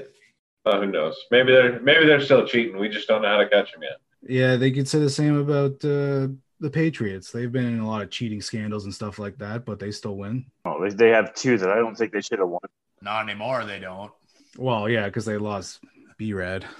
Well, AFC East is where the fucking Patriots play, and so do the Bills. Yeah, and the Bills are getting a new stadium. They may have to leave Western New York for a season or, or longer if they can't work out an extension on a lease at Highmark Stadium in Orchard Park. I hope they can't. Toronto. Well, that's one of the options that it could happen. Uh, the other option is in Pennsylvania at Penn State's Beaver Stadium, is another stadium that would happen. But that's if the lease isn't fixed by or extended by 2023. So there's still going to be three more seasons at, at uh, Highmark Stadium, which has been around for the, since the 70s and everything like that. And I always knew it as uh, Ralph Wilson Stadium Yeah. more or less than The anything else. Ralph, the Yeah. Ralph. Yeah. Yeah, so it'd be it'd be pretty crazy, and especially now that the Bills are good, like since the '90s, like the early '90s are really good right now, and I think everyone wants to see them playing a brand new stadium for sure, especially Josh Allen stepping it up and everything like that, and playing to his third overall p- potential. But one of his receivers causing a lot of controversy here. Cole Beasley does not plan to get vaccinated at all, and he's thinking of not following the rules adapted by the NFL and NFLPA requiring un- unvaccinated players to stay clear of people. And I quote, I will be outside doing what I do. I'll be out in the public. If you're scared of me, then stay clear, steer clear, or get vaccinated. I may die of COVID, but I'd rather die actually living which that quote contradicts itself a lot. Like, why wouldn't you just get it and then live on, kind of thing like that? I mean, and pretty much in the U.S., everybody's just living their life right now. Like it's there's not much restrictions in the U.S. So Yeah. They're back to normal. I really norm. don't see where he's coming from here. like right, but they still don't have like we have a better percentage in our country than the U.S. does of first vaccinations, Sure. Yeah. and we were we were waiting and waiting and waiting on a lot of vaccination or the shots. But as soon as they showed up in Canada, because we are so sick of the lockdown, a lot of people have gotten them. I got mine. Hashtag Pfizer. I got mine. Yeah. Only the best. Uh, I got another quote here for him. I'm not going to take meds for a leg that is broken. And I'll come back to this later. I'd rather take my chances with COVID and build up my immunity that way. I'll play f- for free this year to live life how I've lived it from day one. If I'm forced into retirement, so be it. Wow. Now this whole this whole thing with his leg, he was playing in the playoffs with like I don't know if it was a it was, if it was a broken fibula or if it was just Hairline fracture. a hairline fracture or something like that. But he did in week 17. He played throughout it, so that's what I think he's calling to. He didn't take meds for it and everything like that. But I kind of like that he said that. But he's it's not even on you that you have to take the meds. You are being p- paid by a professional team. Like you have doctors there and everything like that to tell you take this or don't get on the field, kind of thing like that. yeah, it's interesting uh, situation. Like, I mean, if he doesn't want to get the vaccine, that's fine. That's that's his choice. But if the league is requiring you to, you know, stay away from other players, if you have to wear your mask or whatever their restrictions are, I'm pretty sure the unvaccinated players don't need to wear their masks anymore. Just like in baseball, Yep. uh, they they don't need to wear masks anymore. So you know a bonus i suppose of being vaccinated whether it be a one timer or a two timer vaccinated player or person but to say that you're not going to follow the rules by wearing the masks and whatnot is just ignorant. You know whether or not you believe of all the stuff that the government has has told us about covid and you know the conspiracies out there we're not going to get into that but that doesn't make a difference. But if the rules say that your union said that you you know we've all agreed that we are going to do this in this fashion if it means wearing the mask staying away from people you know making sure that you're not in a location where there's x amount of people so on and so forth then you need to do that i mean you're a, in this case he's a union member and i understand you want to get sometimes you don't agree with what goes on but It's your job. it's your job follow the fucking The union rules. says strike, you strike. You Yeah. don't get to say no. Exactly. Like, well, as long as the vote is 51%. Yeah. Like, and so I have no problem with him not wanting to get vaccinated. My issue here is that he doesn't want to follow the unvaccinated rules. And that that's where I get take issue with Be- Beasley here. Well, the only people that he's really hurting is his team. Yeah. Because if you can't get to that 85% threshold of everyone vaccinated, it just hurts your team. You can't be the coaches can't be in the same room as you in certain occasions and everything like that. Like they can't be on the same field. Like you have to wear a mask the entire time while they can just walk freely and stuff like that. There's policies for vaccinated players will also no longer re- require masks, like you said there, Yosh and or during travel at all, where he'll have to wear a mask. Now he might buy his own plane ticket because he can afford it, but still, That's a lot of plane tickets, so I guess maybe not for a football player. It's only yeah, he's, it's only he's gonna be uh, in coach and he's gonna be with the rest of the goofs back there. they will have uh, no travel restrictions and can use the sauna and steam room and weight room without capacity limits and can interact with vaccinated friends and family during travel. So you're just hurting your your friends and family more or less too with this with the travel. And then the unvaccinated players were required to be tested daily for COVID-19 and as we said must wear a mask during travel and everything like that. And they can only be in the sauna and steam room and weight room at limited capacities.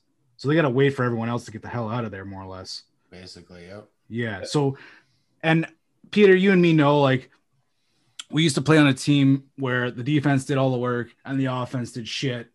And we would like stop the whole, like keep it pretty nil for the whole game. They wouldn't score any points. And then there'll be a turnover on offense and we can't stop them and they get a touchdown. And then I remember having to run fucking sprints because the offense got a turnover. Like that's what you're essentially doing to your team here. And football is oh, there's always team sports and everything like that, but you you work as a team. You don't be individually like this, whether it's political or not.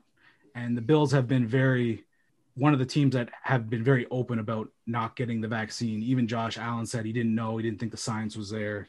And I think Jordan Poyer, his wife, has the same kind of idea. So he's kind of with his wife. So the Bills are pretty are all over the place with this and and they've been in the mainstream with this. We haven't talked about it because I didn't really want to, but I wanted to just say put this out there because Beasley's been kind of a goof. Have you guys ever had the PCR COVID test? No. Now, my youngest, I've had a COVID test, but I don't know if it what if it was called a Is it a VCR. P- PCR? VCR. PCR. It's not beta? Oh my it's God. It's not, not it's not a beta? VCR. I, I, can't, I Um, can't hear Peter. It's was it a rapid test or not a rapid test? It was The a one it was a rapid test, yeah okay. but it, but it was but it like I I still got it like I think the next day. Yeah. So I think, like, I assume that the test that these guys get daily when they're unvaccinated is a PCR test, not a rapid test. I could be wrong, but I assume it's a PCR test. And a PCR test, they literally fucking tickle your brain. It feels like with a with a swab up your nose.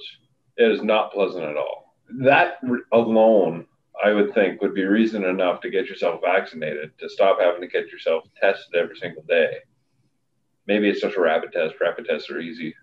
But I would think that alone. If it's a PCR test every single day, get yourself vaccinated, you don't have to do that anymore. That's all day long. Maybe maybe Cole Beasley likes putting stuff up his nose. I mean, we don't know. You, nobody likes this. Yeah, no, I I had it. It is the most uncomfortable thing. Like she put it up there real quick. I got and like I thought it was still up there. Like my my eyes were watering like right away. It was ugh. But I'm pretty sure because I saw a, a bit of the what's it called Hard Knocks last year, how they did the the test and it was a rapid test that they did. And I'm sure that the NFL can afford it and they continue to do it. So it's not that bad. They just literally like tickled like the inside of your nostril. Yeah, a rapid test is pretty easy. Yeah, it's really easy to do and it doesn't bug the shit out of you. But still, like most people or most NFL players come in with music on. Now they got to go stand in this freaking line and then talk to the uh, nurses or doctors and shit. Whereas you could just go straight to the weight room if you're vaccinated, right? Talking to the nurses sometimes isn't so bad, if you know what I mean. Like, yeah, maybe maybe that's a maybe that's his thing. Maybe he's got a thing for a nurse. Who knows? And maybe so we got a couple CBs cornerbacks here holding out. Stephon Gilmore, he was the 2019 Defensive Player of the Year, seeking a new contract because he's last year of his contract with the Patriots. He's 30 years old and is susceptible to $93,000 worth of fines of skipping mandatory minicamp. Now, usually they don't really like go forward with these fines, but who knows? It's the Patriots. Maybe they're trying to set a precedent because it's Bill Belichick and he thinks he's the shit. Possible. My boy Ramsey is trying to recruit him to the Rams by saying Mookie Betts went from Boston to LA and got a ring. Yeah. What do you think? Is that can they do that? Isn't that like can they try to get someone else on their team? That's how that's how Julio went to fucking t- Tennessee. King Henry said, "Tighten the fuck up." yeah, but they I I thought they couldn't do shit like that, man. I thought that was like some kind of No, it's only it's it's only coaches and and general managers called tampering, but they can they can Ah. try and woo them here. And like I I said before, a lot of the players can control where they go because they can they have a lot of they do have a lot of power, which we don't see. But it's only the shitty teams like Atlanta that has no power. which makes sense. I thought that was funny.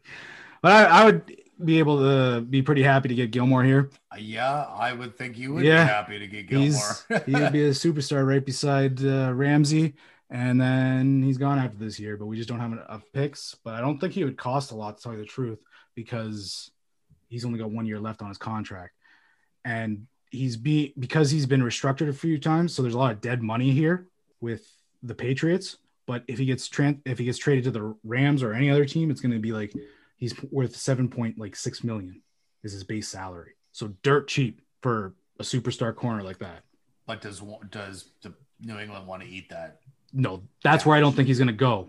But he's but he's just going to hold out until he gets a new new contract. And I'm sure like if I can see the Patriots being stubborn and not giving him shit, they got the space to do it. But like I said, he's 30 years old. They like to find new corners, and they can Patriots can find new corners wherever they feel like.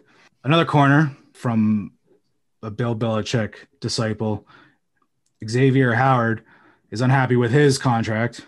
He's earning less than Byron Jones, who signed last season, and he hired a new agent, David Canter, this winter in an effort to restructure his deal.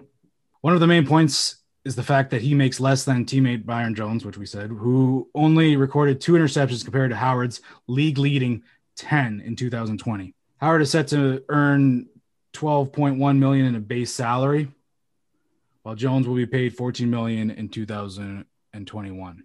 Now, Xavier Howard just signed a contract too. He's got a couple more years on it. He's not like Stephon Gilmore, where he he's not in his last year, and there's not much there's not much wiggle room here for Miami to get out of this one. And he's up he's unhappy, but he, he's still a really good player compared to Byron Jones, but he's not gonna he's probably not gonna get a new contract. He might get a couple bucks thrown well, a couple million bucks thrown his way for a signing bonus of some sort. But I don't I don't see him getting moved.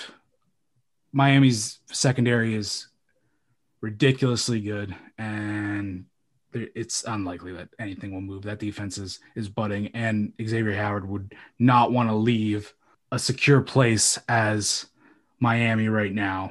But he's he's gonna make some noise here for being the superstar that he was last year. And Byron Jones wasn't living up to his contract last year, but interceptions to me don't mean much because Jalen Ramsey didn't have many, but he shut down top corners all over the field last year. So if Byron Jones is doing that, which I think he is, then I don't I don't get what he's complaining about. More or less because he I think it's going where he just dominated last year and he just wants to get another contract. Interceptions can change a game, but shutting down offenses that changes a, a season. You know what I mean? Like like you said, like Jalen Ramsey, he shuts down guys every day. They can't they can't get get touchdowns on him. What on? It's it's a, it's a game changer. You got to throw away from him. You can't throw at him because there's no point. Well, a lot of things too with intercept uh, the guys with a lot of interceptions tend to also give up a lot of interceptions because they try and jump a lot of routes too. Give a lot of touchdowns. Yeah, sorry, yeah, Give yeah, a give a lot of Yeah, touchdowns. That's what. I meant. Sorry. Hundred percent, hundred percent, because they try and jump it and they try and make the catch as Yeah. opposed to just knocking it down or tackling the guy, whatever. For They want to be the playmaker. They don't want to be uh, the bend but don't break defense, more or less. They want to get the ball back for the offense to score. And Miami's offense was not that good last year, except for when Fitzmagic was in there. hmm Oh, Probably won't be that great this year. It's magic. Tua's gonna Tua's gonna do anything this year. I think I think Tua is going to be better than he was last year, just as you know, natural progression. But I don't think that they're going to be that great. Like they will finish third in the AFC. So you think the Patriots they're gonna finish behind the Patriots? Yeah, and that's not saying much with Cam. So I I I, I agree with the Bills are going to win the the first, and I think Miami's going to get in the playoffs this year though, Hmm. with the in the wild card. And I think the Patriots are going to miss it again. I think they're going to spend a bunch of money and good. miss it again. Fuck the Patriots. Yeah. Yeah, Fuck. them. Welcome. The one thing we all agree about upon in football. In any sport, fuck Boston. Fuck Fuck Boston. Boston. And Peyton Manning might be heading to the commentary room or as an NFL analyst for Amazon. I'm not sure. It's been very vague. It's been this, they've been saying this for years. CBS, I guess, approached him before they gave Tony Romo that huge deal to try and get him to come on to CBS to do the color commentating, but he said no. So they went right to Tony Romo and gave him a bunch of money, which was 10 years, 180 million and I believe we all are pretty happy with Tony Romo. And I'm I want to hear what Peyton has to say. If he's being the NFL analyst, I don't know if that's gonna be that great compared to if he was in the booth. Agreed. I would much rather hear Peyton in the booth calling the game, not not play by play, but the color. Just like just like Tony was saying, like, oh, watch for this, watch for that. You know, this is the play here, and boom, there was exactly the play that Tony called. And to me, I think they told him to, to calm that down and not to do that as much. But Yeah, I was gonna say the same thing. They did. I liked it. I really liked it. He said, "Oh, here's gonna, you know, here's a slant, blah, blah, whatever." He would call it, and sure enough, I, I thought that was fucking great. And that, that's the thing is, I think they said that was because the other team will listen on the radio, kind of thing like that. Try and like bait him and everything like that. So when he does make that call, and they can go back, it's kind of confusing. But I think they, I think that was the reason why they were asking CBS to like get a leash on him. But the fans love him for that. I just, I always liked uh, Tony Romo, and I would, I think Peyton would be a great addition to any booth. Like I said, just as an analyst that just sits there in the halftime and talks about what happened. Sure, he's going to put out a bunch of good points and whatnot, but I feel like he would be better in the booth than he would be uh, back in the uh, studio. Yeah, halftimes for making food and taking a whiz. Fucking right, grabbing a fresh beer, smoking a fat joint. yeah, buddy. So I guess we're going to move into our Euro. Nice little 2020 standings.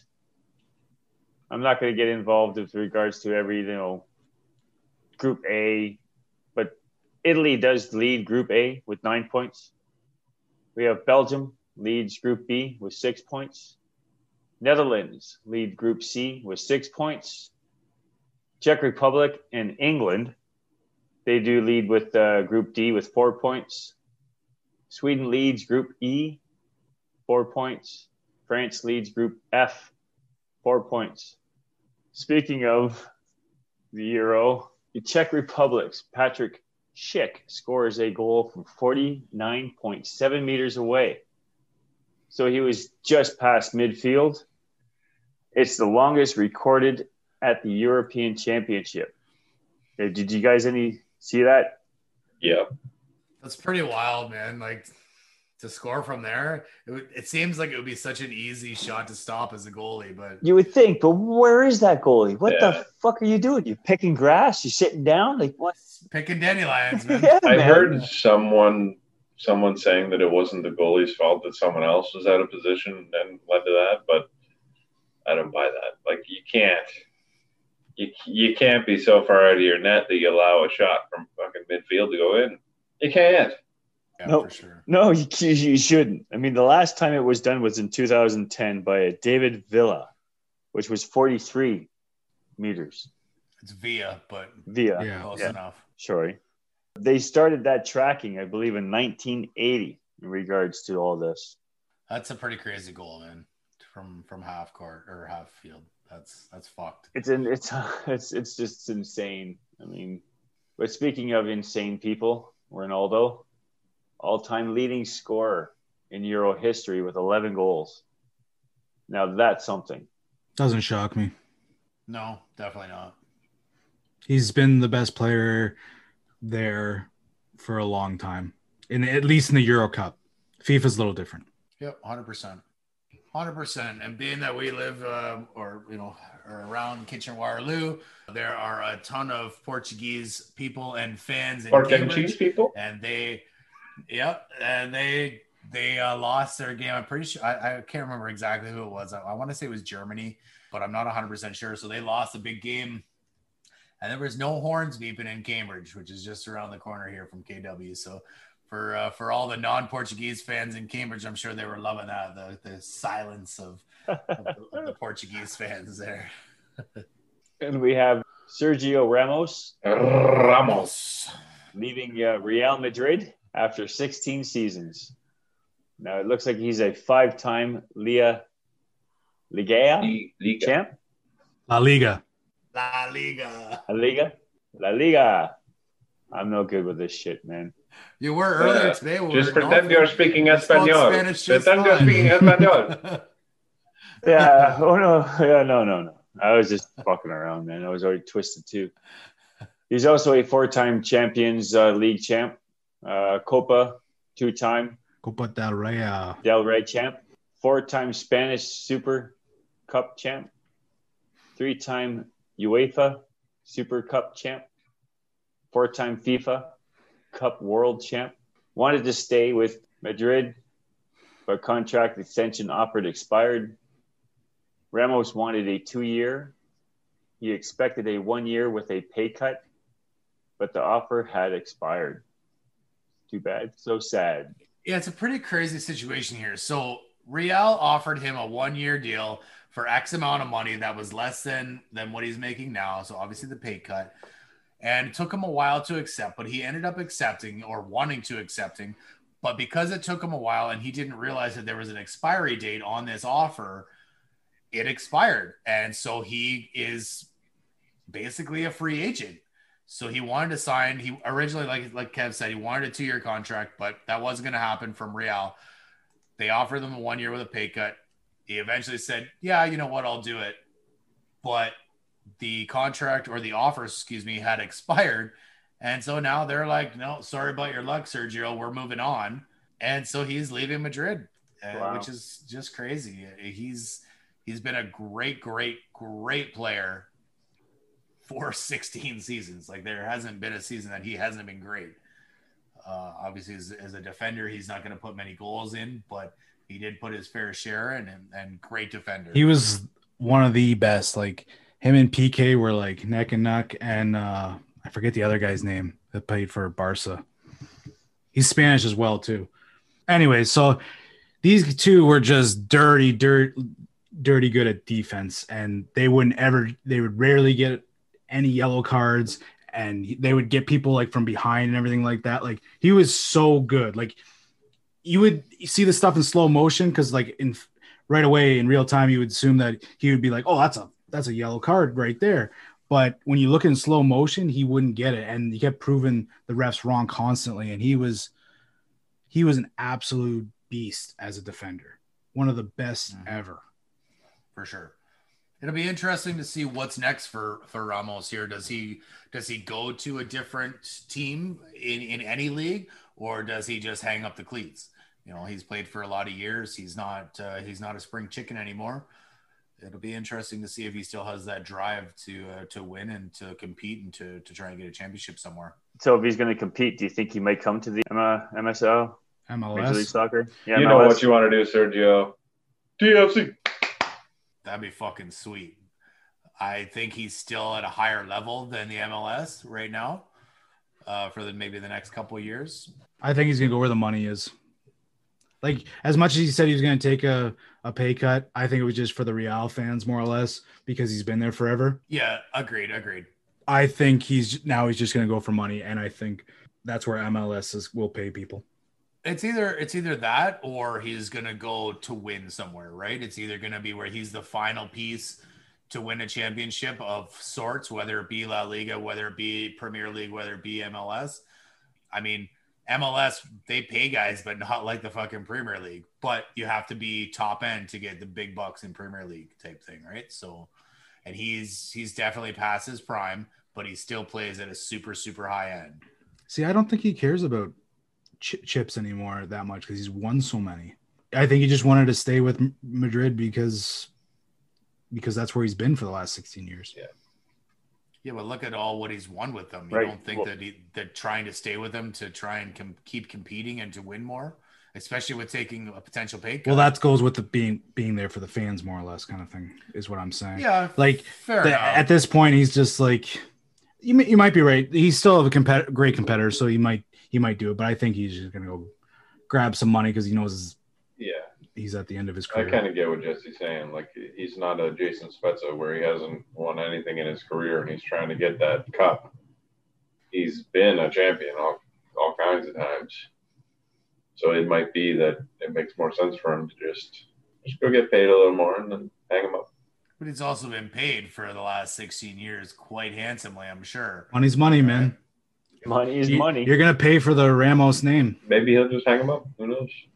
Uh, it'll be interesting. It'll be interesting to see for sure. It'll be interesting to see if he becomes a coach.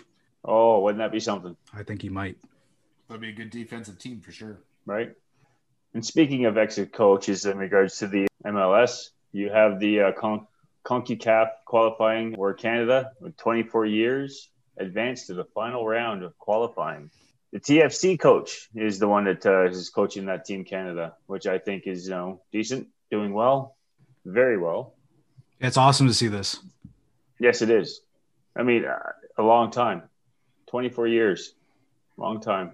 Yeah, man, Canada has uh, done fairly well over the past little while. They, you know, in order to get to the World Cup here, Helps to have Alphonso Davis. And Davies. Davies. yeah. So they won. Uh, they won their Group B pool uh, a while back. There, they defeated Haiti, which we'll we'll talk about in a little bit. And so now they advance to the final round of eight teams. And the top three in that final round will qualify for the World Cup. And the fourth place team will move on to a playoff uh, to make it to the, the World Cup. So we actually have a good fucking chance of making it to the World Cup this year. Now, when we get there, we probably don't have a chance. but No, but just making it there for Canadian men is a huge, huge, huge step. And you know, can't congratulate these guys enough. And hopefully they keep on, keep on keeping on, and uh, and can score some goals and play some good defense. And hopefully they can get a couple W's here in this uh, this round of eight and and finish up in the top three. That'd be amazing to see them on the World Yeah. Cup docket. It'd be super cool to see them make the World Cup and just get fucking dummied by Italy or some shit, but whatever. It'd be super cool. Wouldn't matter. no, no, it wouldn't. Like you said, Josh, it wouldn't Have they matter. ever made a World Cup before? Have we? Have Yes, they? they, Have we? yeah, yeah, they they have. but a When? long time ago. The question is, have they ever won a game? No, that's not the question. I'm gonna say, uh, Pete. I'm not sure. I'm gonna say it was probably the 80s. I, that's what I was gonna. If not- That, if not before. that's what I was gonna say would be like time they made the the 80s or maybe like the late 70s or something like that. Yeah. So it has been a very long time. since Very long time. Cup. And something speaking of a very long time, the crappy football league, as known as everyone else, the CFL, they're about to start their season August 5th. And it will be the first game since 2019. That's just crazy. I mean, it's not a, a league that I'm very interested in watching too much. we talked a bit about them merging with the fucking uh, the XFL. XFL. and blending into the states and a bunch of shit. Did anything ever come of that? Nothing as of yet. It's still obviously in uh, discussion. I mean, they, they, I don't see this happening anytime in the near future, but it is still in discussions in regards to probably making this crappy football league into a better game. I mean, I, I would only hope because I mean, I don't mind watching uh, the Grey Cup because that's probably the only time I'll ever watch the crappy football league, and which is going to happen in uh, Hamilton. So it's really not too far away from us guys. I just think that there's too much of a difference between the XFL and the CFL for them to actually merge and become one league. There's there's too much that makes the CFL the CFL. You know, being the bigger ball, the wider field, the extra down. Which ones are you going to get rid of to meet the XFL? I just don't think that they're going to end up merging. Sure, it could be talks. I just don't think it's going to happen. the three down rule is definitely going to stay with regards to it. I can't see them changing that. Maybe, But is the XFL? That's what I'm saying. Is the XFL going to adopt that? I don't think they will. So that's where I think there's a big discrepancy. I think they do, only because that the the Rock Johnson did play in the CFL is why he's doing this. yeah, maybe. I actually enjoyed playing CFL rules in high school. I thought it was it was pretty fun. It's not good to watch. I, I agree No. with that, but it's it's fun to play. You know what rule I didn't like? The fumble out of bounds thing, where the last the last team that touches it loses possession Yeah. or gets possession, whatever it is. It's it's it's the last person that touches it gets possession. It's dumb. It just That's seemed dumb. fucking so stupid to me. but the rouge I liked, and then every punt had to be returned. I Yeah. liked. And they also give it like a five yards, uh, five yards for you to be able to do so. No one can go within five yards of you of a Yeah, punt or it needs to be returned every every time. But it like the the game itself is fun to play. It's hard to watch more or less because the players and n- no one's making money there and not enough not enough teams. You definitely need a part time job if you're playing in the crappy football league. Hundred percent. No, the, no, no. The CFL is your part-time job. You need a full-time job. So it could be. But again, in December, they will uh, Hamilton will be hosting the actual Grey Cup of I think it's 108th Grey Cup that's going on. Now, with nine teams that are in this crappy football league, they will have eight which will make the playoffs. So there's going to be one team that doesn't. Now that's going to be hilarious to be that one team. Ha ha. That's ignorant, man. That's ignorant. I think it's pretty funny. We're going on to the Edmonton Eskimos, which are now going to be called the Edmonton Elks. They're going to keep the same colors. Everything stays the same. Just you're going to have an elk kind of looking thing on their helmet. Milwaukee Bucks oh. 2.0. There you go. Basically, Just pretty much the Canadian version. yeah, for sure. Not too far apart from each other. Exactly. I guess as Yoshi said, that U.S. Open, Torrey Pines is finally finished. And who got that, bud?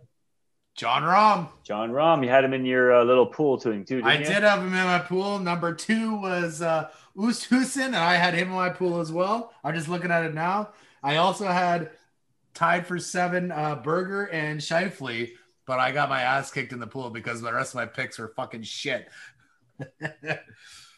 Well, there we go. Now, just speaking of this, I mean, when this Thursday, when they were talking about teeing off, you know, they actually talked about putting DeChambeau with Koepka. I heard that, and I I thought it was going to happen maybe yesterday, maybe today. Would have been phenomenal had they been. Wouldn't it? No matter when it would have been paired together, they, they would be amazing. And I I hope There's that somehow the PGA puts them together. mics. Put them on mics too, man. Oh yeah, oh yeah. for sure. Like these guys just despise each other. And actually, I feel like Bryson is taking this a little better because he seems like he doesn't care. Yeah. He's like, yeah, whatever. Where Brooks can do whatever he wants. He's like, I just think it's I'm using it as motivation and this and that, right? So Bryson kind of seems like he's more okay with it, but Koepka just he fucking hates him. Every time he sees like, oh fucking Bryson, he just shakes his head. He's like, fucking fuck, fuck, fuck. he always just bitches and moans and it's uh it's pretty funny but it would have been awesome to see them paired together would have been even better had they been both uh, vying for the the title here and maybe got into a playoff that would be absolutely amazing Yeah. but For not sure. so much For It'd be sure. it would be pretty funny to like you said to hear them go at it and everything like that. But I could see like you said Bryson DeChambeau just just just constantly talking to his caddy. He'd probably try and hit it towards wherever Koepka's ball was, just so he could continue talking about like, oh, this is the easiest path and the math towards this, and this is how I get Yeah, there. yeah. Because I think that's what really pisses him off. Like obviously he doesn't like the the player as is, but I don't think he likes hearing the nonsense that uh, DeChambeau puts out. well and DeChambeau doesn't take the typical route to the green as the normal guy would right he takes chances he goes over the random woods or the random water to get a, that 10 yards closer and I don't think Koepka likes that. No, and Koepka also doesn't like that he wears steel spikes. no. Yeah. and which turns turns the green more turns this and that right so But that, that that's another the manipulation or like mental game that he could be playing with Cap Koepka. sure. Oh, why wouldn't you? It would be amazing if they could be paired together. Like it's, it would have been awesome at a major, but just any tournament would be phenomenal. I think so. And especially like third or fourth round would be amazing. Like for sure. I kind of wish that because of the match this year, like Bryson's there and everything like that. But it'd be funny if Koepka was playing with Brady or just another another player or something like that, and because they constantly are talking shit and everything's live there, so that would be that would be fun to hear. There, I can't I can't wait for that because I actually enjoy watching that. Like, yeah, the NFL players aren't too hot, but it's fun to see all the shit talkers get on there and get on their cases and get in their heads and and then when they actually like Brady chipped one in, it's it's fun to just go him going at Barkley about it. for sure, man, for sure. now, Yosh, didn't you have like Hughes in your pool? No, I didn't have Hughes in my pool, but I got him in my fucking penalty box. Oh, well, tell me all about it, bud. All right, so here I am. After we played golf today, I decided that I was well. This is after my nap, but we were gonna watch some some golf. So I'm watching away, and a Canadian Mackenzie Hughes, who's in the last pairing of the of the day in the final round Sunday. So he's he was in second place before the final round started. On the 11th hole at Torrey Pines, par three, he hits the ball just like me, just like Kevin, just like Peter, just like Jesse I had a good day. way left. Now this thing flies in the air. It comes down, bounces off a cart path, and bounces up into a tree. Hits and sticks. His ball is in a fucking tree. Lay it where it lays.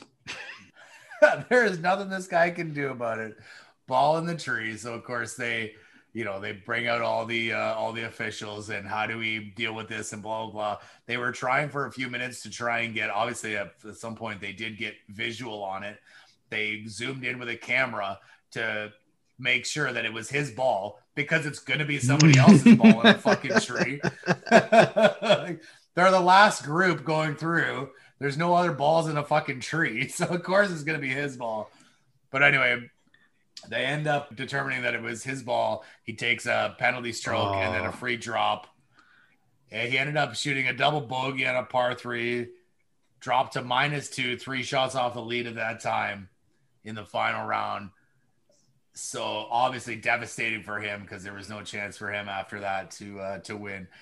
So Canadian Mackenzie Hughes for hitting it into a tree and shooting a round like I would, or shooting a shot like I would on a par three. You're in my penalty box because that just can't happen. You're better than that. And it's in a fucking tree, man. What if he gets like an arbitrary to go up there and like, oh, it, it fell down, cutting the cutting the trees down. I guess you could. Do that, but- Might take him a while to uh, to get the arbor. I don't. I don't want to take a penalty stroke. I'll call someone. Call in the arborist. Call in the fucking. Well, but you can't you can't move the grass around your ball. and You can't couldn't move the sand around your ball. So you probably can't cut limbs out of a fucking tree. either. No, I was. I was. I was totally talking shit there. but so yeah, so Mackenzie Hughes, you had a hell of a round or a hell of a tournament until uh, the eleventh hole on fourth round there, and you, you end up shitting the bed. But that's too bad. It would have been nice to see a Canadian fight for the the final there and the championship for the U.S. Open. But when you put her put her into a tree, you're gonna have a pretty tough time. And didn't Sergio Garcia jump into a tree and hit one out? Yeah, sir, that was a few years ago. Garcia did, but he was his ball had landed kind of in the crotch of a of some branches, kind of near the uh, near the trunk.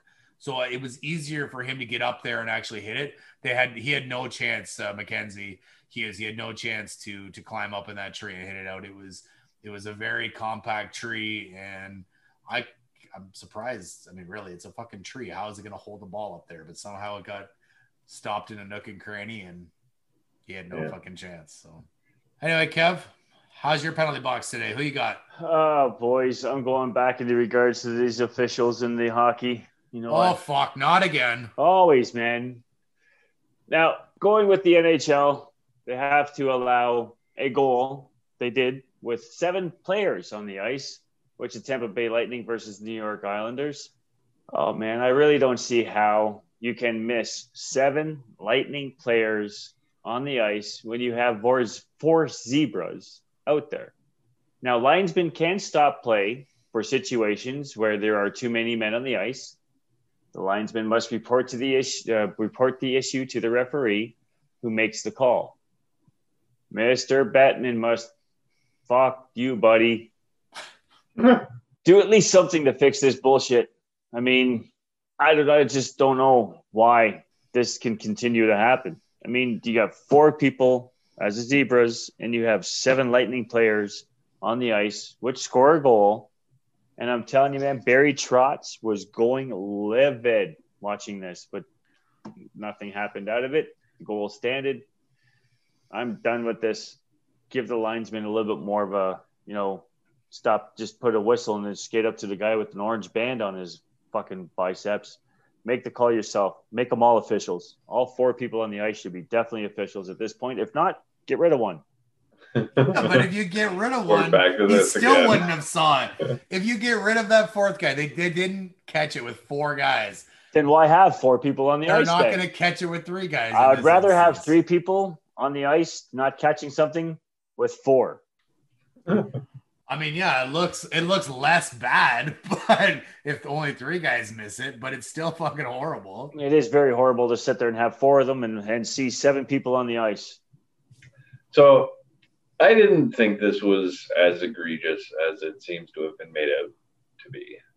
Like I watched the actual live replay of it, and to me it just looked like a line change. Like it's yeah, at the time the goal is scored, you can clearly see there's seven players on the ice.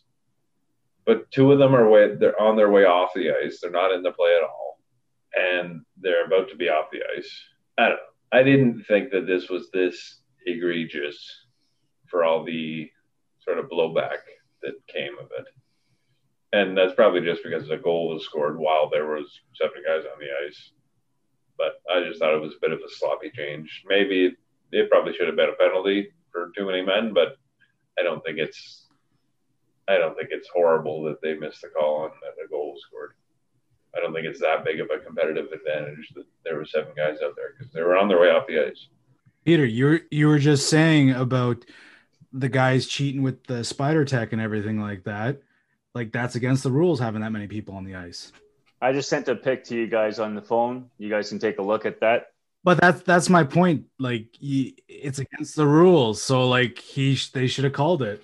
it but it's it's more of a it's more of a judgment thing with line changes like But if you have the six dudes sitting there at center ice, what are you talking about?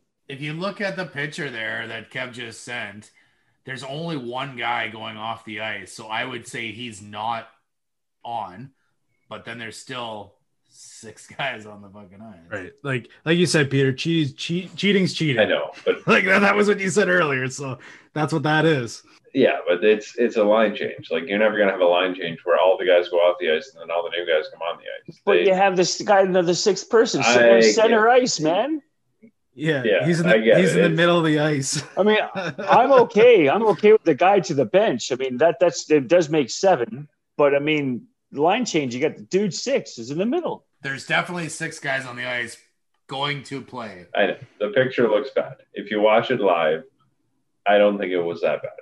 The get it probably should have been a penalty, but I don't think it's a fucking horrific. I don't think it's a horrific incident where Now, where do they have the zebras? Do they show the zebras on this? Where the fuck are those dumb shits? One's right beside Yeah, one on the blue bench line. with his back to the bench. yeah, Right, That's it though. right That's back to the players. Now, where's the other dumb fucks? Where's the other three at the very end? There's probably one in the bottom corner. We don't see any more zebras likely. besides the one at the bench, Yeah, but other Yeah. than that, you can't see. off so. to the left or the right. There's definitely six guys on the ice, no question. The seventh guy, yeah, maybe hit or miss because he is going off. So I'll give him the benefit of the doubt there. But there's definitely six guys on the ice. and they score the goal. I mean, it was it Kucherov that scored because it might as well No. be fucking cheating all the way through with, No, with he, over he, the fucking cap he, and he then had he had the primary With assist. 18 million. But I, I bet I bet if you look through a game and you don't just pay attention to goals, you'll get a picture like this fucking a hundred times. maybe So you're just saying everybody cheats in the NHL? Is that what you're saying? Kind of like kind of like the MLB, how everyone cheats with uh, Spider Tack and and But it- steroids. It's a lot more subjective though, because it's it's a it's a line change. Like it's the line between you're taking too long to get off the ice. the Spider Tack was subjective. No, it's not. If you're using it, you're cheating. No, because they never enforced it. Yeah, but if you're using it, you're cheating. Whether it's enforced or not, it's not I will- subjective. But it, it it's it's uh, the rules state if there's six guys on the ice, that's cheating. Yeah, but there's It can't say it's subjective. That goal that shouldn't have counted. it's a part of a line change so That See, he's just he's making his own rules up for his own sport. Hundred percent, it should have been a penalty, and they're probably Yep, no goal. it wasn't as bad as you. No, it's very bad. Cheating, cheating. And uh, Cheating's cheating, as your per you. Cheating's cheating. so, Jesse, I guess we're following up with the uh, nice little NHL here. Who do you have in your box? Yeah, I got someone from NHL in my box. I got uh, that Marc-Andre Fleury's mishap behind the net that we talked about a little bit earlier. Yeah, that was fun.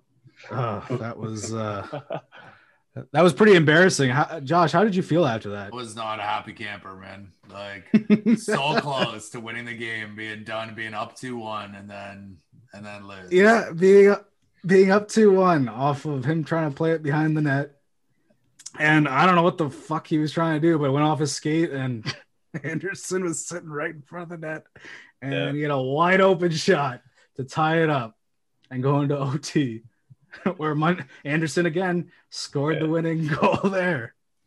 The best part of this is if you watch the like the longer clip of what happened.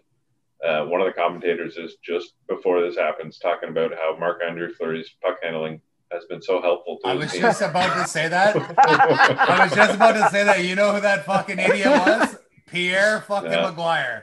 Uh, Of course it it was Yeah. He had just said that, like you said. Literally, like just Yeah. before. I don't know about that, man. Did he uh, fuck up in uh, the World uh, Canada Juniors where he shot that puck off the defenseman and went in? Jesus, that was like 15 years ago. Hey, man, but I mean, if you're pucking up that much, you should have stayed in your net, bud, and you would have been up. No, you you don't like guys playing behind the net because you don't want you don't like the trapezoid rule. No, I don't. If you leave your net, if you leave your blue paint, you are now a considered a player in my mind. You come out of your net, I'm gonna fucking nail you. I'm gonna hit you, and I'm gonna hit you hard. You're taking it like a decent player out because he's trying to. Hey, man, if that's a defenseman back there trying to get that puck, you're not gonna go to hit him. Yeah, but a goalie has like the just the skates alone. Nah, but just the skates on a goalie alone. He's slower. it's like- such a difference.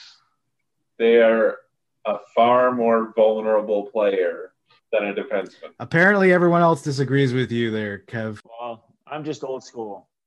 I'd love to see a fucking goalie get fucking nailed behind the net, but it shouldn't happen. Look Like, back into the '80s, then, man. It would be fucking hilarious to see those guys getting fucking nailed, but because they're out there handling the puck. But it can't happen. The goalies need to be protected. And stay in Maybe your not net. so much as a fucking QB in football, but they need to be protected. Well, maybe you make a rule where they have to stay in their net. Well, maybe, maybe. that's not so bad. I mean, it's a he's a goaltender. His job is to tend the goal. He shouldn't be up playing the puck anyway. Yes. It doesn't it make someone that actually has that handle to. Obviously, Fleury doesn't, but to stick handle the puck and then get it out to the guy quickly. That that's an advantage to your team. Oh, for sure. I mean, there are goalies. That makes the game quicker and more exciting. There are goalies that definitely can handle the puck. Smith is one of them. I mean, there's some really good goalies that handle the puck. But that's an advantage to your team. Why? So you're just because the shitty goaltenders can't stick handles. You're you're punishing the good ones. Hey, man. I mean, if you, like I said, no, you're fine. You leave your net, but you know, if you leave it, you're going to get hit. If you, if But like he's slower. He's got more equipment on him. Like Peter said, the skates are different. So like you're he's already at a disadvantage compared to the rest of the players. Goalies then, when they left their crease, would actually block the player coming up to them so they can make that breakout pass. They were out there to actually bang that person off the boards and pass that per- puck to the defenseman that can lead out the break. I've never even heard of so, a goalie trying to go hit Yo, someone. that would be fucking Look cool if they did. Go back. And, and set a pick. Look at Hextall. Look at Hextall. You can't tell me Hextall came out of his net and did not hit someone to make a play. So he has stopped that the other person to get to the puck.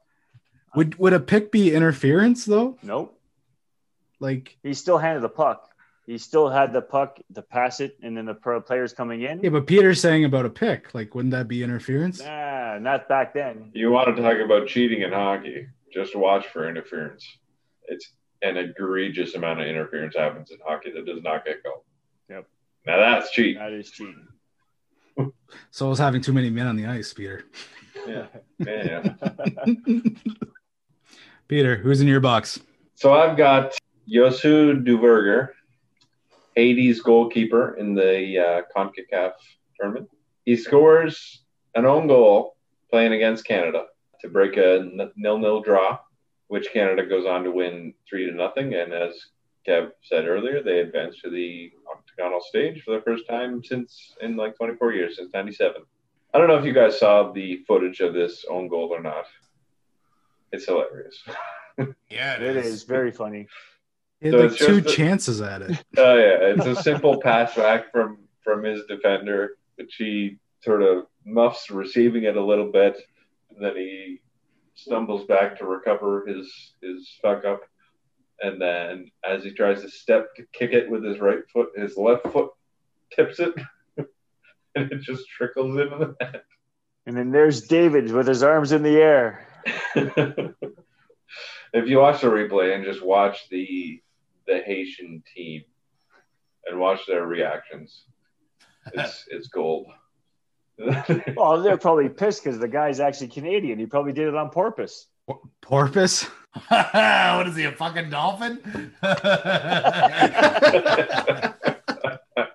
yeah, so he was actually born in Montreal. So I don't know, maybe the fix is in, but I doubt anyone would intentionally do that to themselves. No, that's That embarrassing. is totally embarrassing. And I think, he, in his credit, he was playing a great game up until that point. I guess. you can't say anything after that. yeah. And it's just a huge gaff. I'm sure he'll never forget it. And it got Canada into the qualifiers Yeah. for the World Cup. So thank you, sir. It was uh nil nil at that at right at the 45 minute marker. So they were going right in the half. And it would have been zero zero if he didn't miss dance around the ball or whatever he was doing. Yeah. Yosu For for the sure. win. Yeah.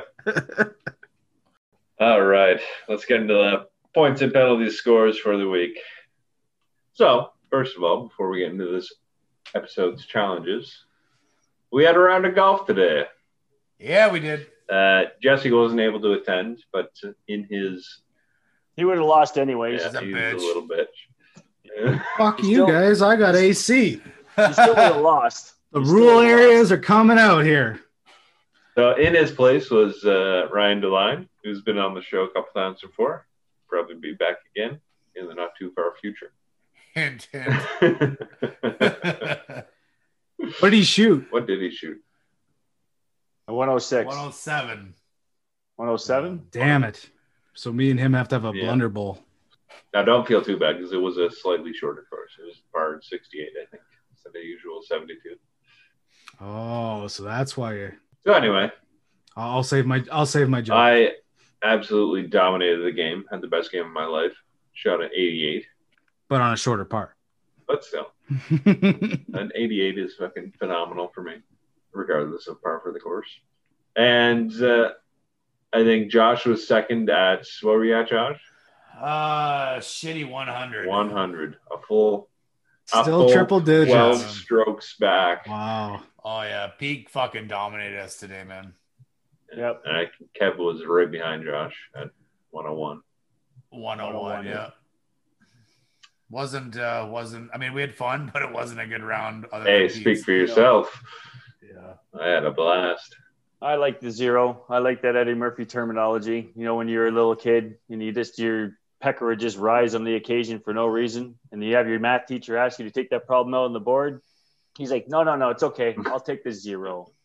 I'll take the zero, which I did, but you know, I ended up fucking that anyways. Kev, I have never heard someone that celebrate third place as much as. Well, like you're always talking shit about me how you're so much better than me. I'm like, I don't say that I'm good. I know I'm shit. I'm Like- not saying I'm Like good. I'm telling not the saying I'm fat kid either. that he, he he he's he's the biggest guy in the room But or the Jesse- heaviest. Like Oh, Maybe Thanks, one day bud. you could be third place. Imagine that. No. no, Jesse will never beat me. I've already say stated Oh, that Jesse will just, never just, just, beat me. just die on that fucking hill. like really like you want to win. You're way dead in last. Zero gets you nowhere. Hey man, I still I still won. I still won. I didn't I didn't become last. I you got a negative. not- You got a negative today. no, no, he got I a was zero. He got a Zero. No, no, no, no, no. He got a negative today in the scores. Oh, the He got scores, we're not talking about we're not talking about this. We're talking about golf. No, we're talking about points of penalties, getting points, and I'm in the plus, and you are almost In in double minus. digit negatives. That's okay. I'm fine with that. I already told you guys from the beginning of this I probably would be here. Did I? Well, I just want to state it to you because you constantly have to state it to me.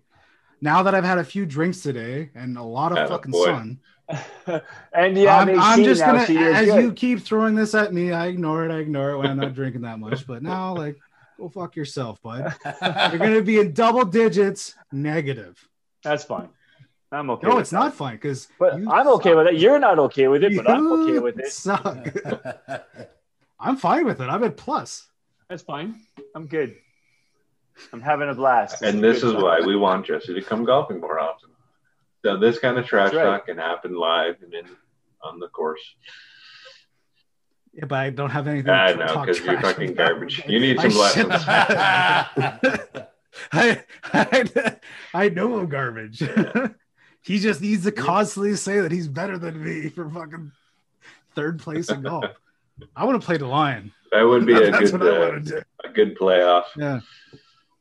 You're still loose. Okay, so the golf scores: Peter was plus two, Josh was plus one, Kevin was zero, and Deline was on minus one for bringing up the rear.